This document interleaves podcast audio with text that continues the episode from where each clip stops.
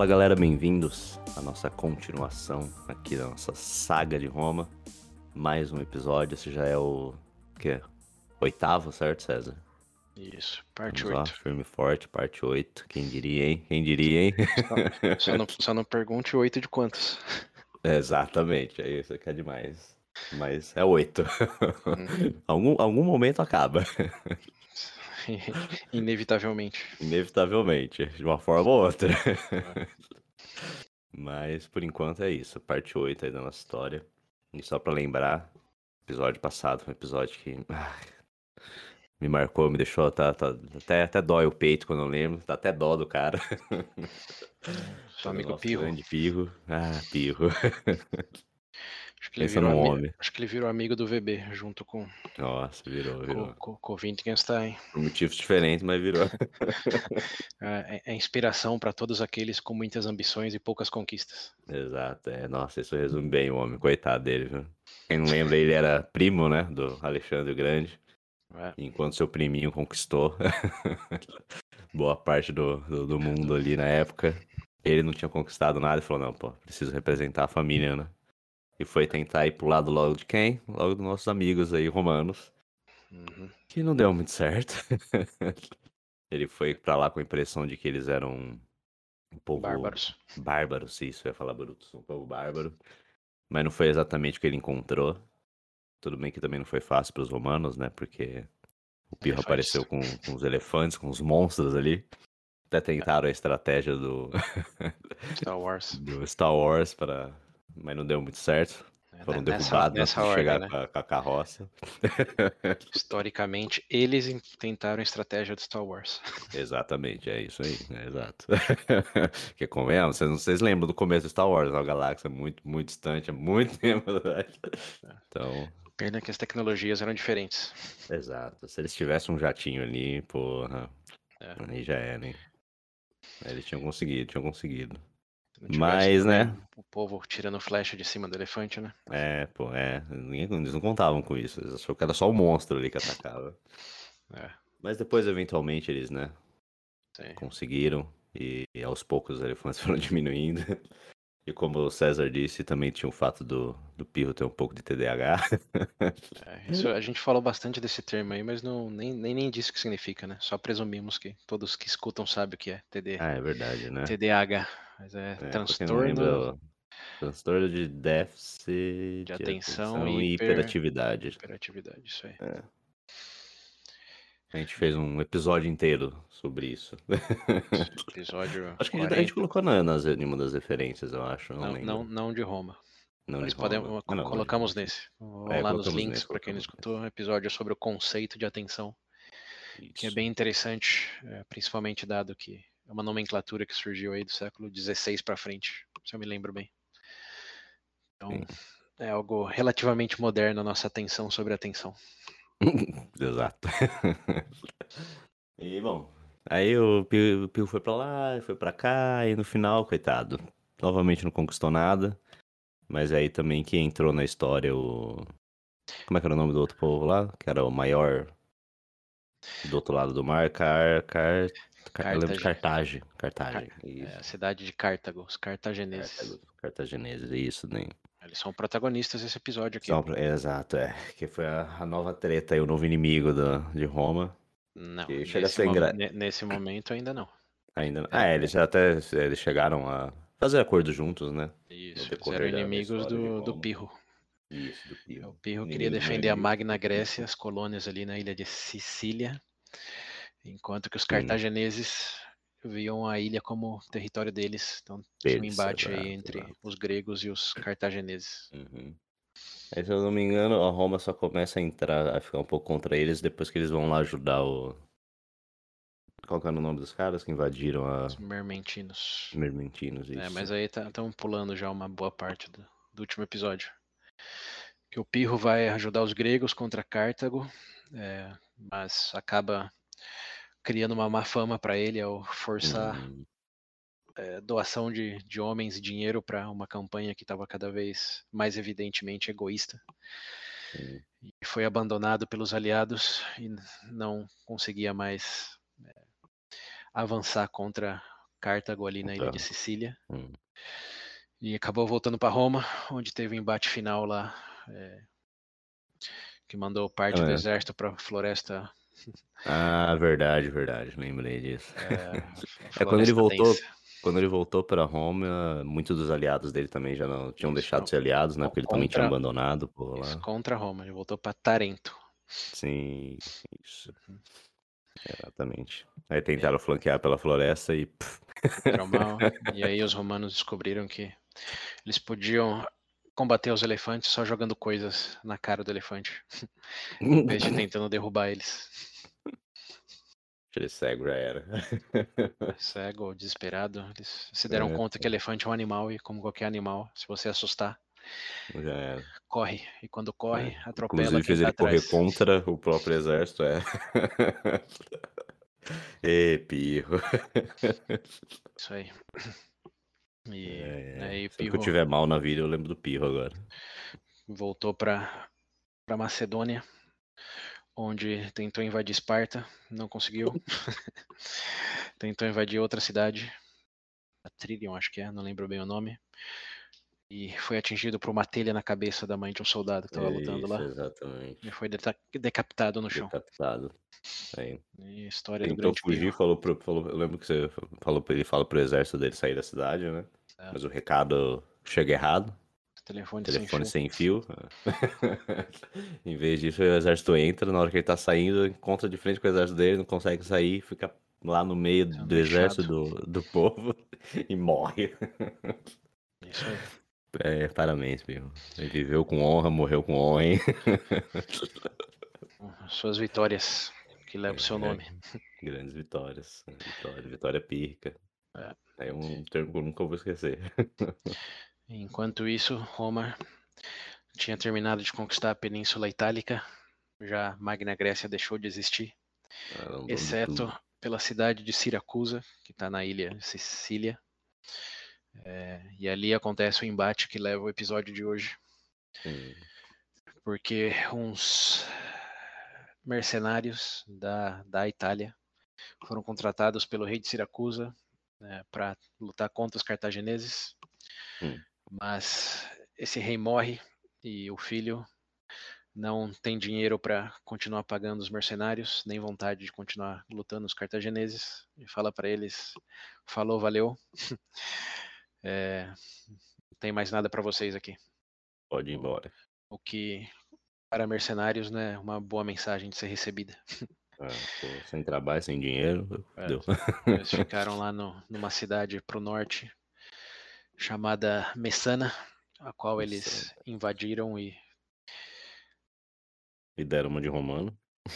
é, invadiram sem respeito, mataram todos os homens, escravizaram mulheres e crianças e ficaram bem de boa lá por bastante tempo. Eles invadiram em 288 e só uma vez que Siracusa, quer dizer, eles começaram a, a ficar insatisfeitos só começando e começaram a, a, a invadir algumas cidadezinhas mais para o sul, o que despertou a fúria de Siracusa, é, que naquele momento já tinha se recuperado e já tinha uma nova pessoa que estava mais afim de, de brigar.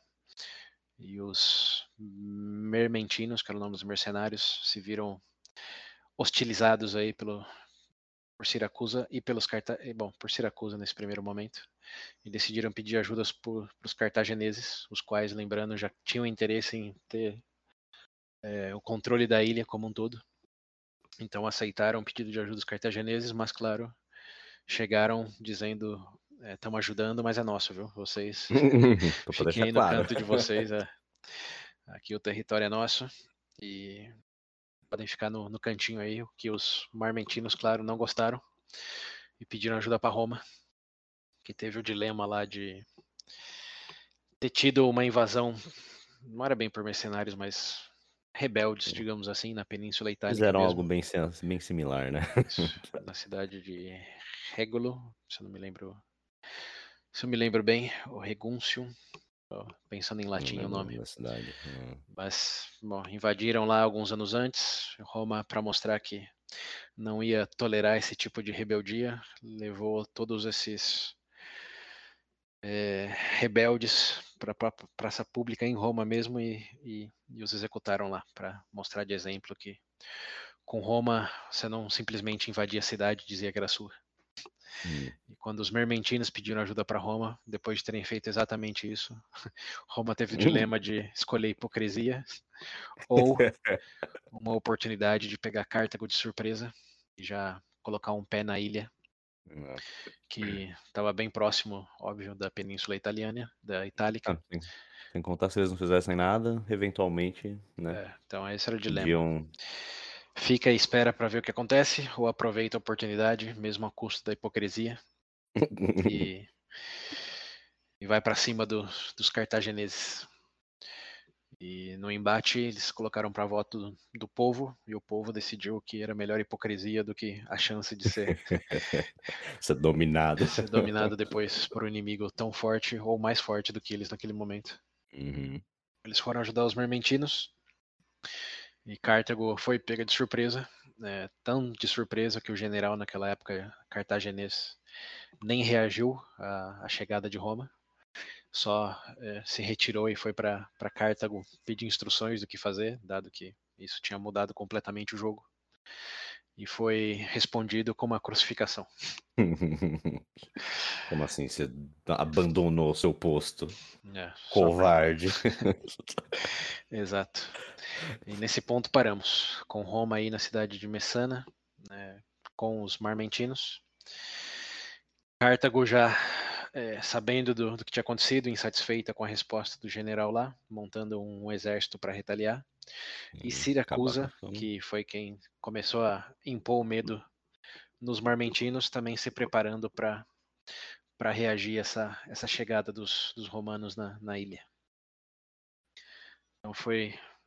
E aí Roma aí foi invadir, então. É, eles foram, foram ajudar, não estava explicitamente invadindo, mas sim, sim. Tava ajudando e só aproveitando para conhecer as redondezas, tudo muito muito amistoso. só que não, né? É, conhecemos Roma já. É. Dá para imaginar onde isso vai acabar. Mas antes de onde vai acabar, vamos começar então. Bora. Esse episódio é Primeira Guerra Púnica. Né? Tudo que falamos até agora é um prelúdio. A guerra começa mesmo quando Cartago e Siracusa se juntam para dar uma resposta aí à, à, chegada de Roma junto aos, aos mermentinos. Então aí é interessante notar que é, Siracusa estava contra Cartago, por isso que eles até pediram ajuda dos mermentinos em primeiro lugar, mas quando Roma chega, criou de novo aquela situação de inimigo do meu inimigo, hum. e os mermentinos sendo inimigos também tiveram uma, uma aliança aí, Cartago mais Siracusa, e lembrando Siracusa, isso é bem útil olhar o mapa da, da Itália aí, da, de Sicília, e ver como se divide a ilha, para o lado é, leste era Siracusa, e para o lado oeste é, era o território cartaginês. E Messana estava no nordeste da ilha, era um pontinho ali bem próximo da Península Itálica mesmo, que é onde estava Roma e os, e os Mermentinos. Então, era quase assim... Da, da, ponta da bota ali? Isso, bem, bem próximo da ponta da bota. Mas era uma divisão aí é, bem... Pensa em três áreas, Siracusa no, ocidente, no oriente, Cartago no, no ocidente, na parte ocidental da ilha, e Roma e os Marmentinos num pontinho ali no, no nordeste da ilha. Então, essa era a configuração inicial. E, claro, a vantagem estava com Cartago e com Siracusa, pelo domínio de um maior território. É, mas Roma né, foi sabendo o que queria fazer, então, apesar de nesse momento eles é, ainda não estarem 100% investidos no confronto, foi mais um experimento do que uma declaração de guerra. É, eles, como sabemos, tinham centenas de, de, de, anos aí de experiência militar. Então, quando Cartago chegou com Siracusa, eles encontraram Roma muito bem defendida aí na cidade de Messana e tiveram que eles se organizarem ali para tentar o embate com Roma. Mas aí acontece um primeiro desencontro da guerra Porque, bom, primeiro é a primeira vez que Cartago realmente entra em batalha contra Roma. É, então não, não, não tinha tido interações prévias e para Cartago, lembrando um pouco do Pirro, Roma era só um povo meio bárbaro que estava ali querendo invadir terras que eram deles. Sim. Como eles estavam sendo apoiados por Siracusa, que era um prévio inimigo, não existia muita coesão entre eles. Não era um time, digamos, eram mais unidades separadas, combatendo pela mesma finalidade, que era tirar hum. os mermentinos e Roma dali. E foi essa falta de união aí que basicamente decretou o fim desse primeiro embate. Porque Roma percebeu que eles não estavam coordenados, que não tinha uma uhum. comunicação. Incluso Siracusa chegou um pouco antes de Cartago, ali nos muros da cidade de Messana. Uhum. E quando o general, é, e também cônsul daquela época, Appius Claudius, lá da Guerra Samnitas ainda, uhum. se deu conta disso, ele decidiu atacar os, o exército de Siracusa é, primeiro, dado que eles tinham chegado primeiro, em vez de esperar e ter uma batalha assim consolidada com todos. Esse povo subestima demais Roma. É, então isso pegou, claro que todo mundo de surpresa, porque Siracusa chegou e falou: vamos sitiar aqui e esperar os cartagineses. Quando Roma viu que eles tinham chegado, eles saíram já pro pau. Uhum. nada de esperar, nada de momento Hollywood glorioso de, é, tem de discurso aqui de, não. De milhares. É, tipo, ó, gente no, no, portão. Pau neles, então. Essa foi, foi a reação de Roma, o que foi exitosa e também contava com uma falta de muita motivação de Siracusa, porque, de novo, eles não eram tão amigos assim dos cartagineses e estavam ali mais por ranço dos marmentinos e por essa coisa de inimigo do meu inimigo. Mas quando eles se depararam com Roma bem organizado, eles não fizeram tanto esforço assim. não estava afim de perder tantos homens numa batalha que eles sabiam se Roma ganhasse, o próximo alvo seriam eles mesmos. Então, né, era um cenário de meio que perder ou perder para Siracusa. Se os cartagineses Sim. ganhassem, dados os séculos de, de, tentativa deles conquistarem toda a ilha, sabiam que ia hum. sobrar para a própria Siracusa. E se os romanos ganhassem, eles também iam para cima de Siracusa. Então, Só foram, então, né? É, foram meio, meio, simbolicamente ali, ó. Estamos aqui, Sim. nosso aliado agora é, é, é, Cartago. Mas assim, também não precisa, não precisa apelar. então eles se, se retiraram. Tentar, mas não muito. é, fazer um, um, esforço mínimo aqui, só ir na chamada é. e depois sair da sala. Exato. então, esse primeiro embate aí, Roma ganhou, Siracusa não foi dizimada nem nada, eles simplesmente se retiraram estrategicamente e uhum. falaram para Cartago: é, boa sorte aí, não deu aqui, falou, valeu. E Cartago, naquele momento, é, bom, também não, não tinha essa percepção tão é, forte dos romanos de que seria um embate assim, que eles tinham que investir muito, e lembrando, Cartago não tinha um exército próprio. Hum. É, todos mercenários contratados, o que por um lado era muito bom, que eles pegavam os especialistas de tudo, da cavalaria, de é, arqueiros, é, eles hum. tinham vários povos de várias regiões, mas é, não, os únicos cartagineses mesmo eram os generais, os quais tinham bom, pouca experiência prática em hum. conflitos, porque eles eram um povo primariamente de, de comércio naval. Em segundo, para coordenar toda essa junção de povos aí, por mais especialista que eles fossem, eles não eram cartagineses, nem falavam a língua dos cartagineses. Então tinha vários problemas ali de, de comunicação, de coordenação e falta de experiência dos próprios generais. É, então, Cartago aí não não foi bem bem sucedida. Roma conseguiu afugentá-los de maneira relativamente rápida mas foi uma retirada estratégica. Eles perceberam hum. que, que não ia conseguir. Em vez de perder muitos homens, eles simplesmente é, abdicaram daquela batalha e se retiraram para se preparar para a próxima, na qual sim eles iam investir mais, digamos, afincamente nesse, nesse objetivo e levar mais a sério o oponente. Só não então, só testar, só. É, foi, como que é? Varrer o perímetro. É, então. Foi um amistoso ali antes da guerra, meu. É, a guerra amistosa. Isso aí. Bom, bom termo. Bom, isso daí foi em o ano 264. Então, lembrando as guerras púnicas, quer dizer, as guerras samnitas terminaram em 295, ou 290, se for considerar o fim, fim mesmo da guerra. Então passaram aí que basicamente 30 30 anos até Hum. Roma entrar um, um verdadeiro conflito novamente. E esse conflito começou nesse ano aí 264 a.C. Primeiro embate entre Roma, Cartago e Siracusa ali com a presença simbólica. Bom, isso, como tinha comentado, foi mais um experimento de Roma. eh, também não estava com todas as legiões, estavam com apenas duas, de um cônsul só, que era o Appius Cláudio.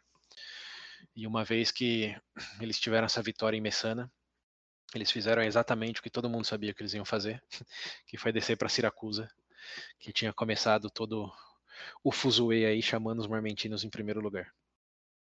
Então Appius desceu, foi para o sul aí para Siracusa e decidiu sitiar a cidade para forçar os, os siracusos a, a, a se render para Roma e aí Roma Hum. obviamente teria todo o controle ali da, do lado oriental da ilha ou o lado leste. É, mas Siracusa era uma cidade de séculos, estava ali basicamente desde 400 a.C. Estava bem fortificada, né, não é à toa que existia ainda como última cidade-estado grega, e realmente a última, não tinha, como a gente comentou lá, depois de Alexandre o Grande, era tudo parte do, dos seus versos, dos seus diversos é, mini-impérios. Falamos lá que estava separado em três partes, etc. Mas a Grécia, com suas cidades-estados, já, já não existia mais. Mas Siracusa, sim, ainda mantinha isso devido bom, aos seus bons relacionamentos e também a cidade bem, bem, bem fortalecida. Tanto é que eles estão brigando com Carthage, com Cartago fazia Hum. tempo e Cartago não tinha co- conseguido conquistar toda a ilha. Conseguiram invadir ainda, sim. Então não, não era não era coisa de se desmerecer não a a cidade de Siracusa. E quando Roma chegou somente com uma, com duas legiões, é, eles realmente viram que não daria para invadir a cidade. E o, o, o rei de Siracusa na, naquela época era o, em, português, em inglês é hero, Hero. é, mas não de herói, é com, com i, como hero, em Ah, japonês, sim, hero. sim, sim. Em português, por alguma, alguma razão, traduziram para Irão. A com Irão. é, Irão. Tá bom. Que eu já comento com os ouvintes aqui, nessas guerras púnicas, eu tô explicitamente escolhendo usar alguns nomes diretamente em inglês ou em latim, porque a tradução para português é, é vergonhosa. Parece aqueles filmes da sessão da tarde que não tem nada a ver o, o título Sim, com, com é. a tradução. Tradução livre, né? É, você tem o, o Hero de Saracusa para Irão de Saracusa. Não, não, não Irão é- de sim. É, não, não é o mesmo impacto. Não. É, na verdade, em inglês fala Hyro, Hyro of Syracuse. Ah, porque é com H, né? Então, Hyro é, sabia que os romanos não iam conseguir invadir a cidade. E como eles estavam bem supridos, é, e sabia que, lembrando, era uma ilha, Roma estava fazendo o, o sítio ali só na parte terrestre, mas eles tinham todo o mar ali para se abastecer com o que fosse necessário durante o estado de sítio. Então o rei não- tam- também não queria confrontar Roma, que ele sabia que, que ia perder, mas não estava com pressa de, de fazer nenhuma negociação. Ele sabia que também o, cidade, o lá. inverno estava chegando, Roma Hum. tinha poucos homens comparado a todo o exército de Roma. Então ele falou: vocês querem ficar aí? Fiquem aí.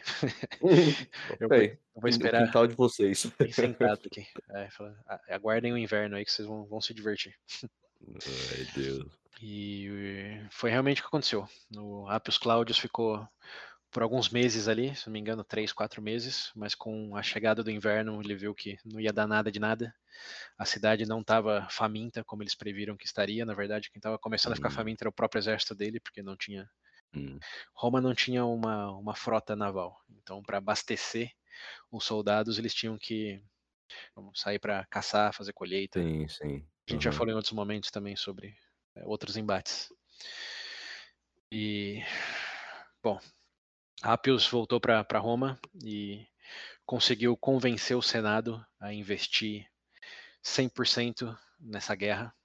Hum, Viu que Siracusa estava numa posição de vulnerabilidade, embora não é, estivessem bem for fortalecidos, eles sabiam que eventualmente alguma coisa ia ter que acontecer com Siracusa. Ou Cartago ia voltar, Sim. ou Roma é, ia bater na porta, mas com, com todas as legiões.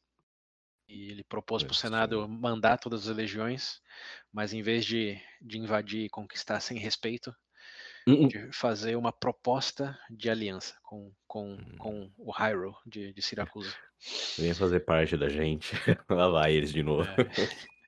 Então, e foi isso que aconteceu. O Senado aí já totalmente investido nesse objetivo, mandou as quatro legiões, ou todo o exército romano, que bateu na porta de Siracusa e disse: Ó, agora tá todo mundo aqui e vocês têm duas opções.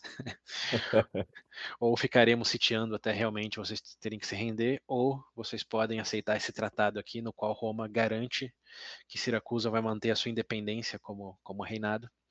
É, e só se compromete a ser um aliado de Roma é, contra Cartago, Cartago é, nos eventuais embates que inevitavelmente vão acontecer pela ilha de Sicília. Então, com essa proposta, o Sr. Hyrule é, viu que a melhor chance dele era ser aliado de Roma, até porque estavam todas as é. legiões ali na, na, porta dele já. Vou fazer o que? Morrer? Não, né? é, e, e, assinou, assinou esse tratado aí de, de aliança. Claro que com um pequeno, grande risco de Roma falar, é, então, lembra aquela independência? Agora já não tem.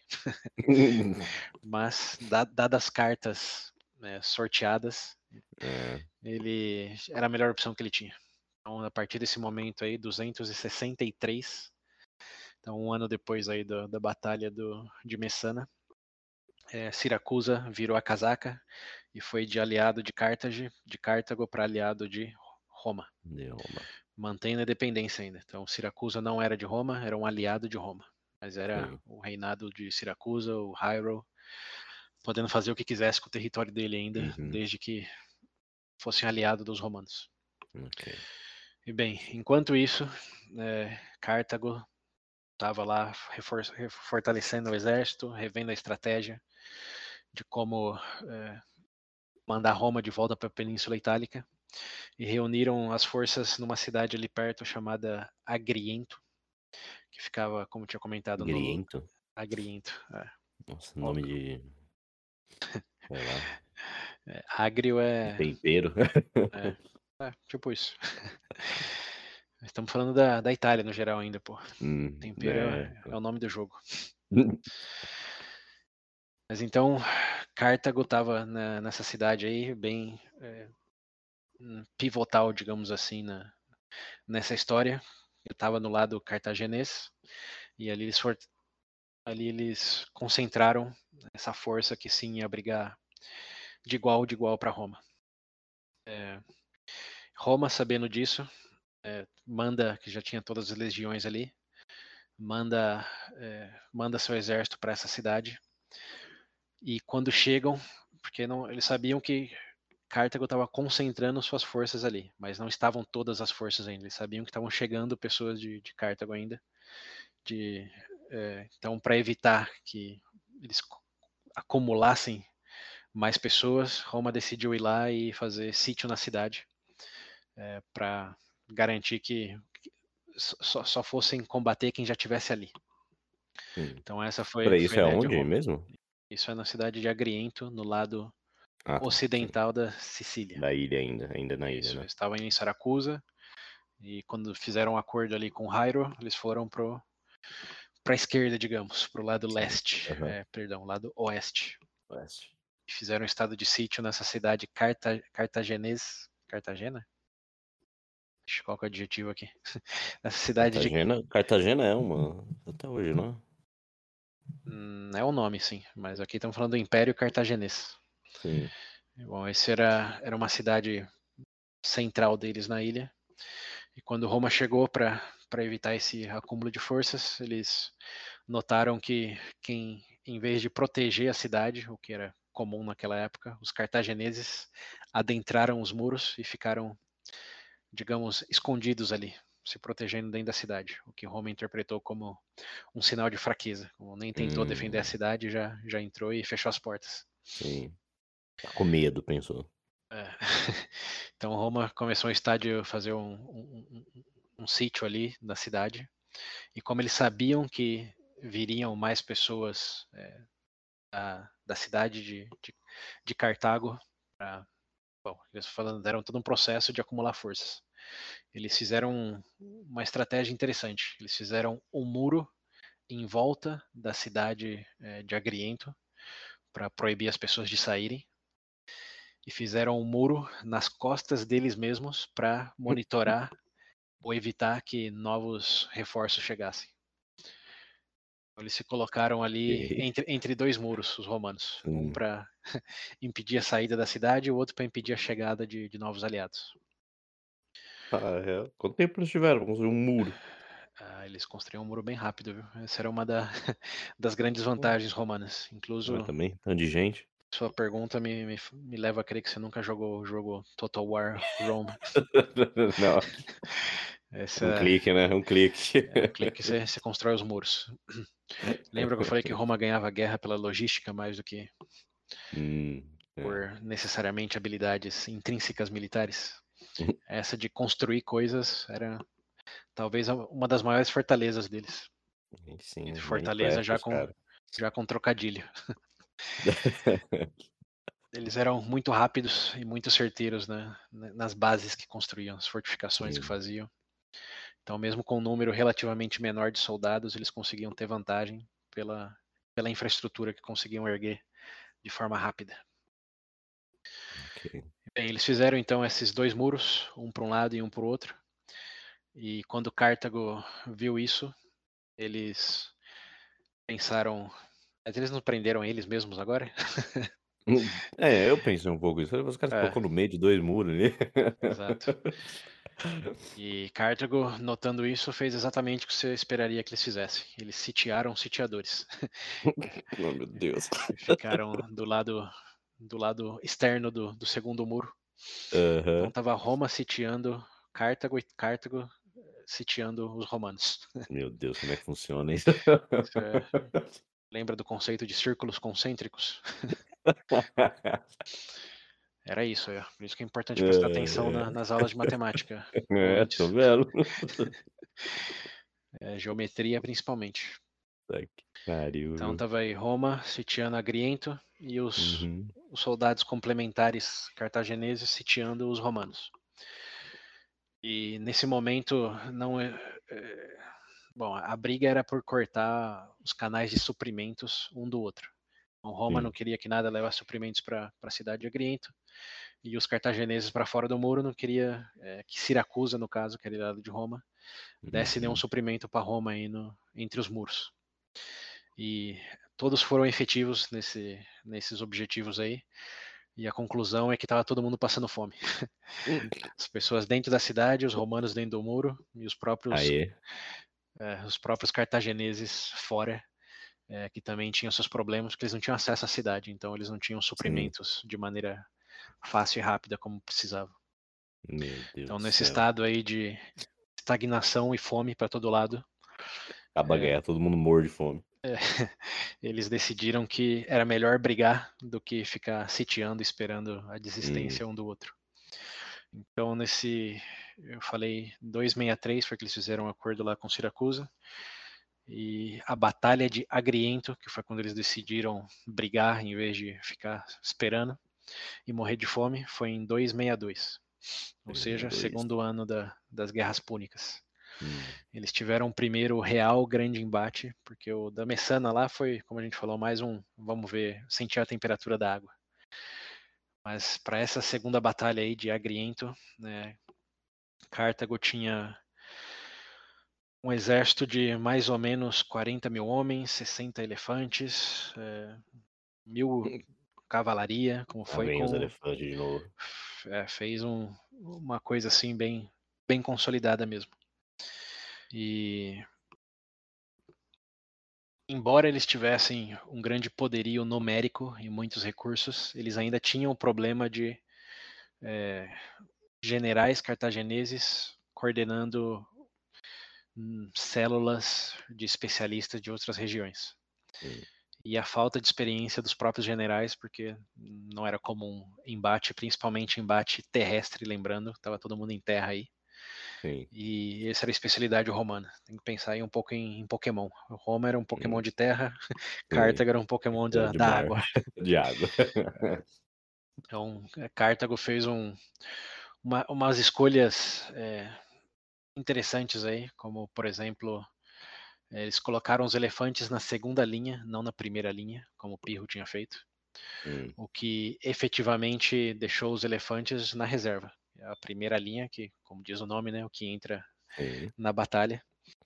Então os romanos viram os elefantes, mas os elefantes estavam lá parados, de boas, enquanto Roma, Uma com, deles, ah, com toda sua, é, com toda a sua vantagem de combate terrestre e a formação lá manipular, eles conseguiram de forma relativamente fácil é, derrotar os cartagineses aí né, nessa primeira linha.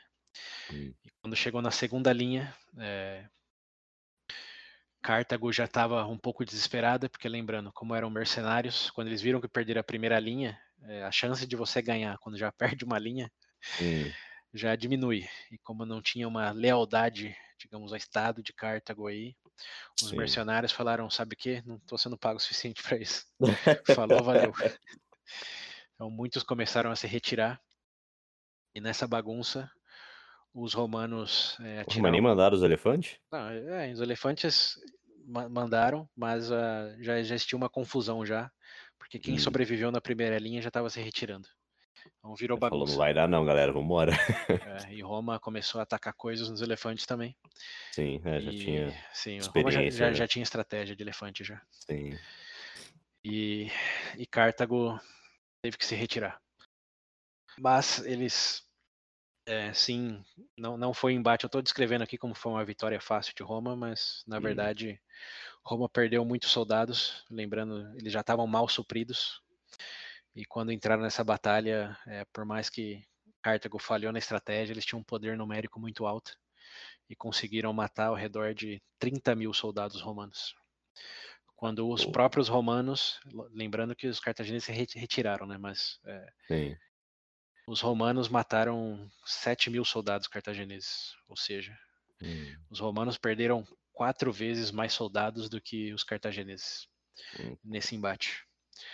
Então, lembrando nosso amigo Pirro, foi uma vitória pírrica para os É, romanos. então, eu pensei isso agora. É. Ai, ai. Mas os cartagineses, é, bom, pelo menos se deram conta de que eles tinham que rever toda essa estratégia de novo e conseguiram uma artimanha de, é, durante a madrugada, liberar os cartagineses que estavam dentro da, da cidade. Hum. Então, os cartagineses estavam em Agriento, que lembrando, quando Roma chegou, eles foram se esconder lá. Eles conseguiram sair da cidade de madrugada e todo o pelotão aí, digamos, principal do- dos cartagineses saiu ileso da batalha. Mas Roma, cidade. é, incluindo o general deles, o principal Hum. general, que é, vai aparecer novamente em breve. Ok. Bom, nesse desvincular aí da, da situação, Roma eh, viu que eles estavam em retirada, viu que tinham perdido soldados que estavam na cidade de Agriento. Então, eh, se deram conta que, bom, tinha ganhado pirricamente aí, mas não tinha derrotado o inimigo. Somente, Sim. realmente, Só viram que afugentou n- ele. não seria dessa vez que, que iam derrotar Roma. Hum. Mas bom, deixaram a cidade sem proteção, basicamente, e Roma, nesse momento de frustração, digamos, bom, euforia porque tinha ganhado, digamos assim, entre aspas, Hum, uhum, mas frustração porque também tinha não tinha ganhado de verdade. sim. Quando viram que a cidade estava sem proteção nenhuma e eles estavam famintos já fazendo sítio fazia meses, decidiram que iam fazer de Agriento um exemplo de resistência aos romanos e assolaram a cidade, é, bom, conquistaram sem respeito. Hum, hum. Basicamente fizeram o que os mermentinos fizeram começando. Hum. Mataram tudo que tinha sobrado de homens e escravizaram mulheres e crianças. É, pois sim, Roma. É, e Voltando às origens.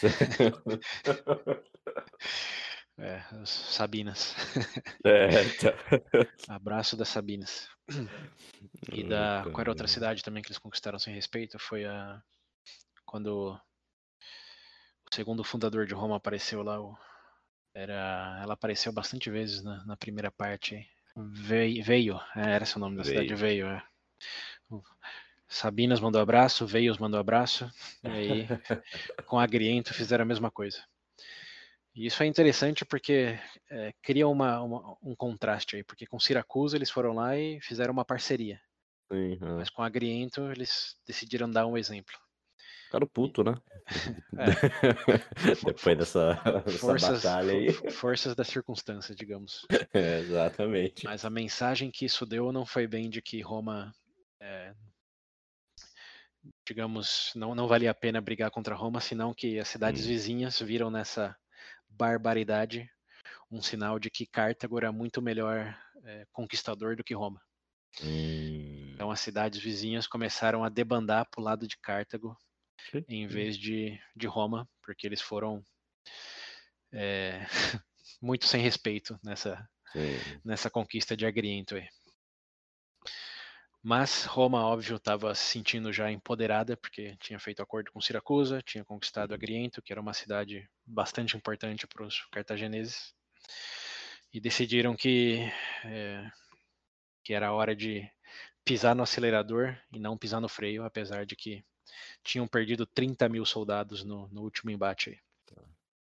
Mas eles se deram conta de algo bastante intuitivo, que na verdade, provavelmente já tinham se dado conta antes, mas é, esse é o momento, digamos, divisor de águas, hum. no qual, é, falando em água, eles se dão conta que sem uma frota naval eles não vão conseguir dominar toda a ilha. É. é porque Cartago sempre podia mandar mais soldados lá do, do norte Sim. africano, que é onde eles estavam, enquanto Roma sempre ia depender do que já tinha em Siracusa, que era o único aliado mas se precisassem de mais soldados, mais suprimentos direto da Península Itálica, sim ou sim tinha que ter uma frota naval. E naquele momento não tinha. Então Roma aí é, se dedica nos próximos anos a ainda visitar alguma, visitar, vamos dizer assim, umas cidades vizinhas ali e conquistar pouco a pouco, mas em paralelo a construir a sua frota naval. Então, até aquele momento Roma tinha pouca experiência com, com embate naval, na verdade praticamente nenhuma, tirando alguns é, casos então, isolados sim. ali bem, bem pequenos. Eles tinham que realmente começar do, do zero. E aí existem algumas teorias de como que eles fizeram isso. A mais recontada em todas as fontes aí que vocês podem consultar, incluindo a que eu estou deixando aqui no, nos links, dizem que é, durante lá a primeira invasão de Roma para Messana, de que é, um, um barco, um navio cartaginês, é, se perdeu ali no, no, meio da bagunça e foi parar na costa é, da, da Itália, da Península Itálica. E que Roma então tinha um exemplo do que era o navio cartaginês. E eles passaram vários anos é, estudando e fazendo engenharia reversa de como, de como construir um navio como os cartagineses tinham. Então essa é a parte, digamos, mais recontada aí de como eles fizeram isso.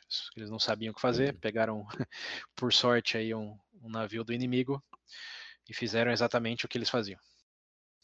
É, outras teorias dizem que, na verdade, algumas cidades já litorâneas da Península Itálica é, tinha é, já um certo conhecimento e foi uma aliança ali de explorar o que cada um podia oferecer que deu Roma certa exposição a como fazer isso, mas o que mudou é que o Senado investiu um dinheiro de verdade em, em, uhum. em construir isso. Como estão falando de uma frota, não de um ou dois barquinhos. Sim.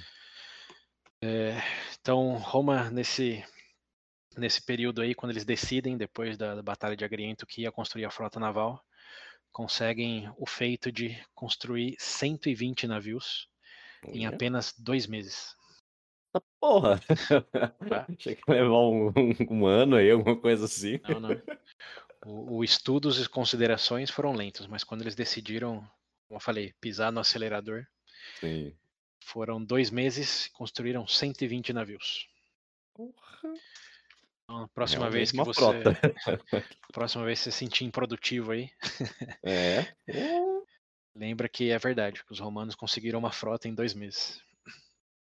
Caralho. É.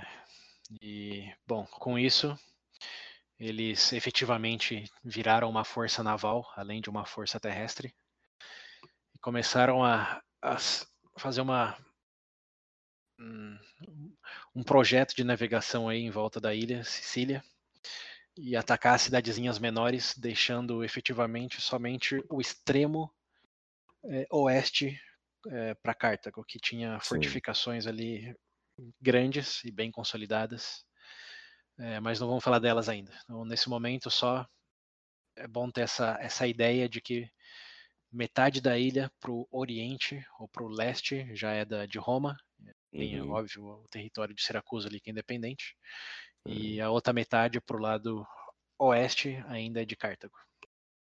Mas bem, agora com, com, essas frota, com essa frota em mãos, Roma é, só precisa de um pouco mais de experiência de combate.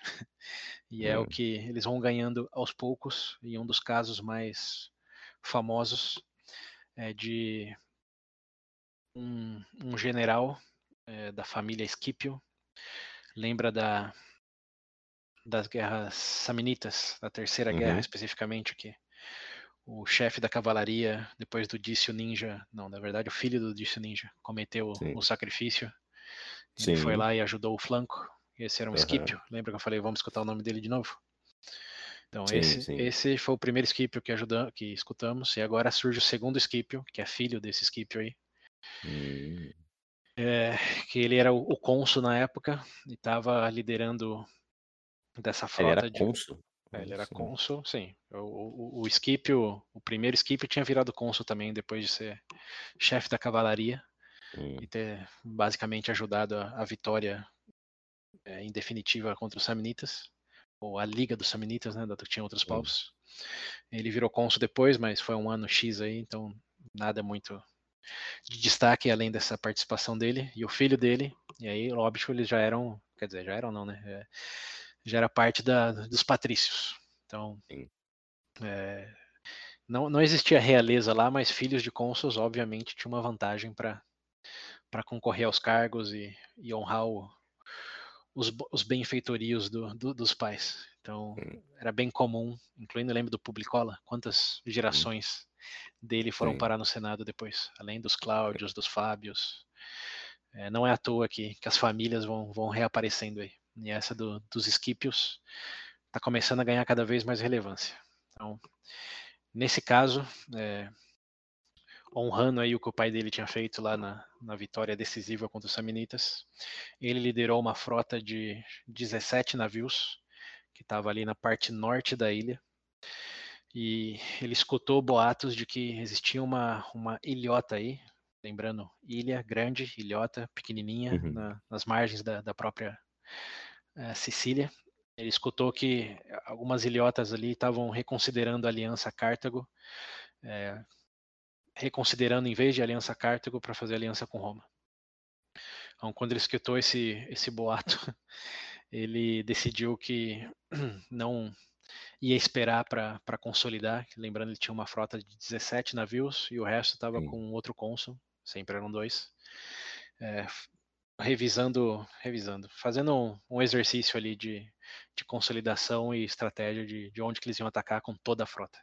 Então, uhum. o Scipio aí estava só com uma parte pequena dela, mas estava sozinho, se aventurando, escutou esse boato e decidiu falou, que em vez, em vez, de esperar, né, falou vou para lá enquanto os cartagineses também não escutam disso e chegam lá para fazer uma pequena pressão, né, para convencer Sim. eles a não se aliarem a Roma. Então, com toda a não experiência que ele tinha naval, ele pega essas 17 frotas e vai para essa ilhota, na qual, para defender, é, defender a ilhota e também começar a negociar com, com o povo dali, eles simplesmente colocam todos os 17 navios no porto da ilhota. O qual, eu não sei se está familiarizado com porto, mas é, porto é normalmente um canal, né? Que você vai Sim. lá e estaciona os barcos. Uhum. E ele faz isso. E Cartago é, escuta dessa história, sabe que ele foi fazer isso. E diz que bom. ele parou, ele parou exatamente. é, foi, ele parou justamente no lugar onde é facilmente é, defensível do ponto de vista cartaginês. Hum. Se ele está num canal, que, que você precisa É. fazer para derrotar, né? Você fecha o canal. É, exato. Não vai sair dali, não vai fazer nada. Simplesmente isso. Então eles é, olham com muita atenção e provavelmente doses de humor porque estava acontecendo. E Aí, esses deixa, caras, é pra isso. é, e deixa o Scipio ancorar os barcos dele ali no canal. E durante a noite, é, a frota cartaginesa chega ali e simplesmente fecha o canal e pede a rendição deles. E ele, obviamente, está encurralado, não dá para fazer absolutamente nada, perde todos os 17 navios recém-construídos por. Roma. Porra, mano, parabéns, hein? Isso aí, como eu falei, seguindo os bem feitos do pai dele lá nas guerras samnitas, Ô, ele perde Isso eh, aí. 17 navios de Coitado, o maneira pai tá se corroendo no túmulo. Isso daí lembra de novo o amigo Pirro, o primo Alexandre, É, nesse caso é o exato. pai. Mas esse caso é interessante porque eles dão um apelido para ele. Lembra que Roma tinha a questão do, do Coriolanus, tinha a questão Sim, do sim, Publicola, do- do, do Corvus Corvus. lá. é. Uhum. Nesse caso, o Scipio leva o sobrenome de, em latim de Assina. Scipio Assina. Né? Assina. E Assina em Significa- português significa jumento. Ah, não. O Scipio, o jumento, é o legado que, Aê, boa. que ele deixa para a família nesse momento da história. Meu Deus do E aqui, céu, só, só lembrando, é, o nome é Scipio, da família, mas é em, é- é- é em- em inglês barra latim. Em Hum. português traduziram para Cipião, o que eu me recuso a utilizar. Cipião. É. Tá que me pariu, velho. Cipião, exatamente. Não É, sei, Realmente, tá, tá feio o negócio. Não sei da onde tiram essas traduções, mas Cipião não, não vai rolar. Scipio soa muito. Por que tanto ão? De onde eles tiram isso? É, né? Pra que tanto tio no- É? nas palavras?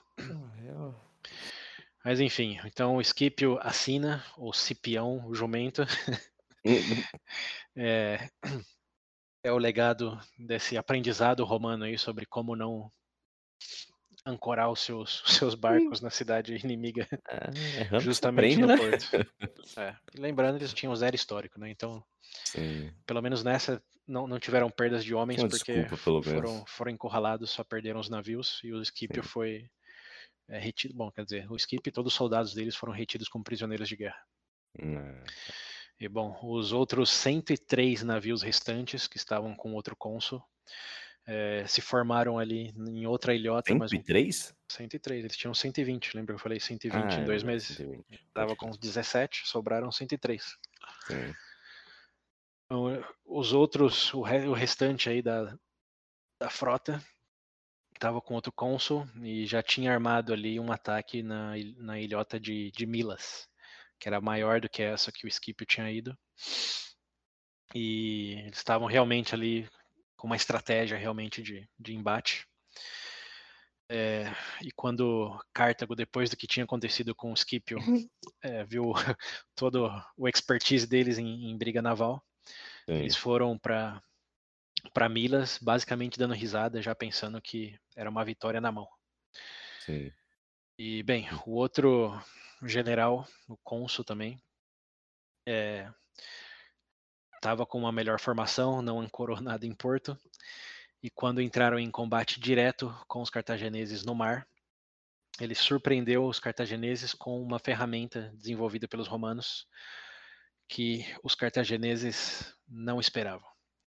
E Uhum. lembrando, Roma, um Pokémon de terra, Cartago do mar. Então Roma pensou, e se estabelecemos é, uma vantagem marítima, mas ao mesmo tempo terrestre? Hum, Em outras palavras, e se a gente fizer de uma batalha naval uma batalha mais terrestre? Essa foi a consideração que os engenheiros navais nos grandes, no grande período de dois meses aí construíram, eh, fizeram e construíram o que dá para descrever como uma ponte movível dentro do, dos navios deles. Hum, Então pensa no isso de novo. Quando vocês assistirem os vídeos aí vai ficar muito mais claro.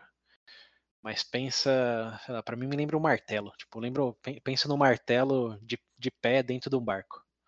sim. Então, mas esse martelo, na verdade, é uma ponte.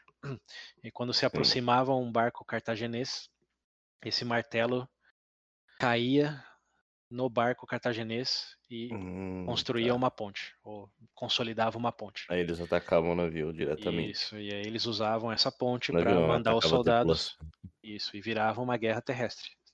Era a guerra, era um embate Hum, corpo a corpo, não era um embate naval. só. É, Aí sim. então Roma aí tirou o coelho da cartola, ou melhor dito, o corvus da cartola, porque esse foi o nome que eles deram para essa ferramenta aí, o corvus. Corpus. Porque, bom, tô especulando aqui, deve ser alguma coisa de que pousa no, no inimigo. Hum, é, deve ser. Mas é, essa foi, foi uma surpresa que os cartagineses realmente não esperavam. Falou, fudeu. É, e porque a batalha também é um pouco de contexto aí. Como que era a batalha naval? Não falamos de, de como era isso. Hum. Mas normalmente era. Minha experiência com batalha naval é Black Flag, Assassin's Creed. É, isso acho que tá alguns milênios para frente. Mas os embates navais na, naquele, naquele período aconteciam hum, de maneira carrinho bate-bate. O navio Hum. bate-bate. Sim. As proas eh, tinham um- uma ponta construída com bronze, que era Uhum. pontiaguda, e eles usavam essa proa aí para basicamente perfurar o navio inimigo e fazer com que o navio afundasse. É. Hum, Então eles tinham que se manobrar de tal maneira que conseguissem ganhar velocidade e com a velocidade perfurava a lateral do, do navio inimigo. Nossa, que trampo, hein? Então, para mim é carrinho bate-bate, É, exatamente. só que Porra. com ponta e na água. Mas lógico, é, existia todo um expertise aí de, de manobrar, de formação, de Ah, ganhar sua né? velocidade, assim. Mas uma vez que você atingisse a lateral do navio inimigo, o navio se rompia em dois, ou tinha um furo que obrigava o navio a se retirar para para a terra mais próxima ali, para Uhum. não afogamento do- dos soldados. Não tinha Então, nenhum tipo de projétil que eles jogavam, nada? É, tinha arco e flecha, certamente. Sim, é, mas hum, canhão não, se você tá Não, pensando. é, sim, sim. não. A pólvora, a pólvora ainda está alguns séculos de, de entrar no jogo. Mas a, a- briga era basicamente essa: perfurar o navio inimigo. E essa era- sempre foi a estratégia de, de Cartago e funcionavam Uhum. muito bem, muito experientes em manobrar e perfurar o inimigo. Mas nada experientes em ter um combate corpo a corpo Uhum. É, Dentro e- do navio ali. é, dentro do navio. E foi o que Roma decidiu fazer. Ó, vamos, em vez de perfurar, eles tinham a proa também, mas é, em Sim. vez de focar nisso, eles focavam em se aproximar o máximo que dava do, do, do navio inimigo, é, de qualquer jeito, porque lembrando, para você perfurar, você tem que estar meio que é, perpendicular ao seu inimigo, né? Não tem, um tem que estar na Uhum. vertical, outro na horizontal. Mas Sim. como Roma tinha essa torre que podia cair para qualquer lado, era 360, Uhum. eles se aproximavam do jeito que dava, chegando perto o suficiente, eles derrubavam a torre, é, soltavam, e os soldados atravessavam. O que deixou os cartagineses Hum. extremamente confusos. O que? Que é isso? É, como os Tá marinheiros. roubando, vou parar. é, cadê o juiz? Pode isso, Arnaldo. É. Mas, é, infelizmente para eles, não tinha Arnaldo, não parou o jogo, não pediram Hum. VAR. Já era. E Roma, no momento surpreendente, ganhou o primeiro conflito, o- real embate naval contra, contra Sim. Cartago. Então, surpreenderam com corvos aí, chamaram para briga no, no corpo a corpo no mar e conseguiram levar, levar melhor. Boa. Então, Roma aí é, já estava. Estratégia. Eles não, não só copiaram os cartagineses, mas melhoraram a estratégia Sim. ao levar a guerra é, para outros elementos que eles não, não esperavam. É o forte deles, né? Então, Roma aí, é, isso foi em 260 esse embate.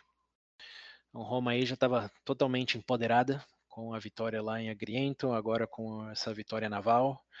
E Cartago estava totalmente desesperada e já não tinha nem a vantagem que eles pensavam que tinha. Então eles retrocederam para Cartago para revisar uma vez mais a estratégia, enquanto fortalecia as cidades que ficavam ali ainda é, na ilha de Sicília. Sim. E, Eles foram, com isso eles foram perdendo território ali na, na ilha? não? sim, as ilhotas ali das eh, Milas, sim, eles perderam perderam território. Então Roma nesse momento 260 estava com, vamos dizer, 80% da Sicília já, é, que era deles, né? Tem a parte de Siracusa ainda. Uhum. Mas a parte que tinha ficado da, de Cartago ainda era é, muito fortemente deles. Estava num terreno montanhoso na parte terrestre uhum. e mais próximo de Cartago do lado marítimo. Sim. Então estava bem fortificado. Ali o papo não, a conquista não seria fácil não. E foi é, o que... você falou lá que era na ponta, ponta oeste, né? Do... Isso, a ponta oeste, isso. Isso era é, fortemente cartaginês, essa ponta aí. E agora Roma, é, com uma frota, com já algum domínio terrestre, eles focaram é, em conquistar essa parte aí. E pelos próximos quatro anos, Roma ah, tenta, sem êxito, terminar essa batalha aí porque nessa parte é, Cartago tinha muitas vantagens. Como eu falei, o terreno era montanhoso, então não dava para mandar todas as legiões por ali, do lado terrestre.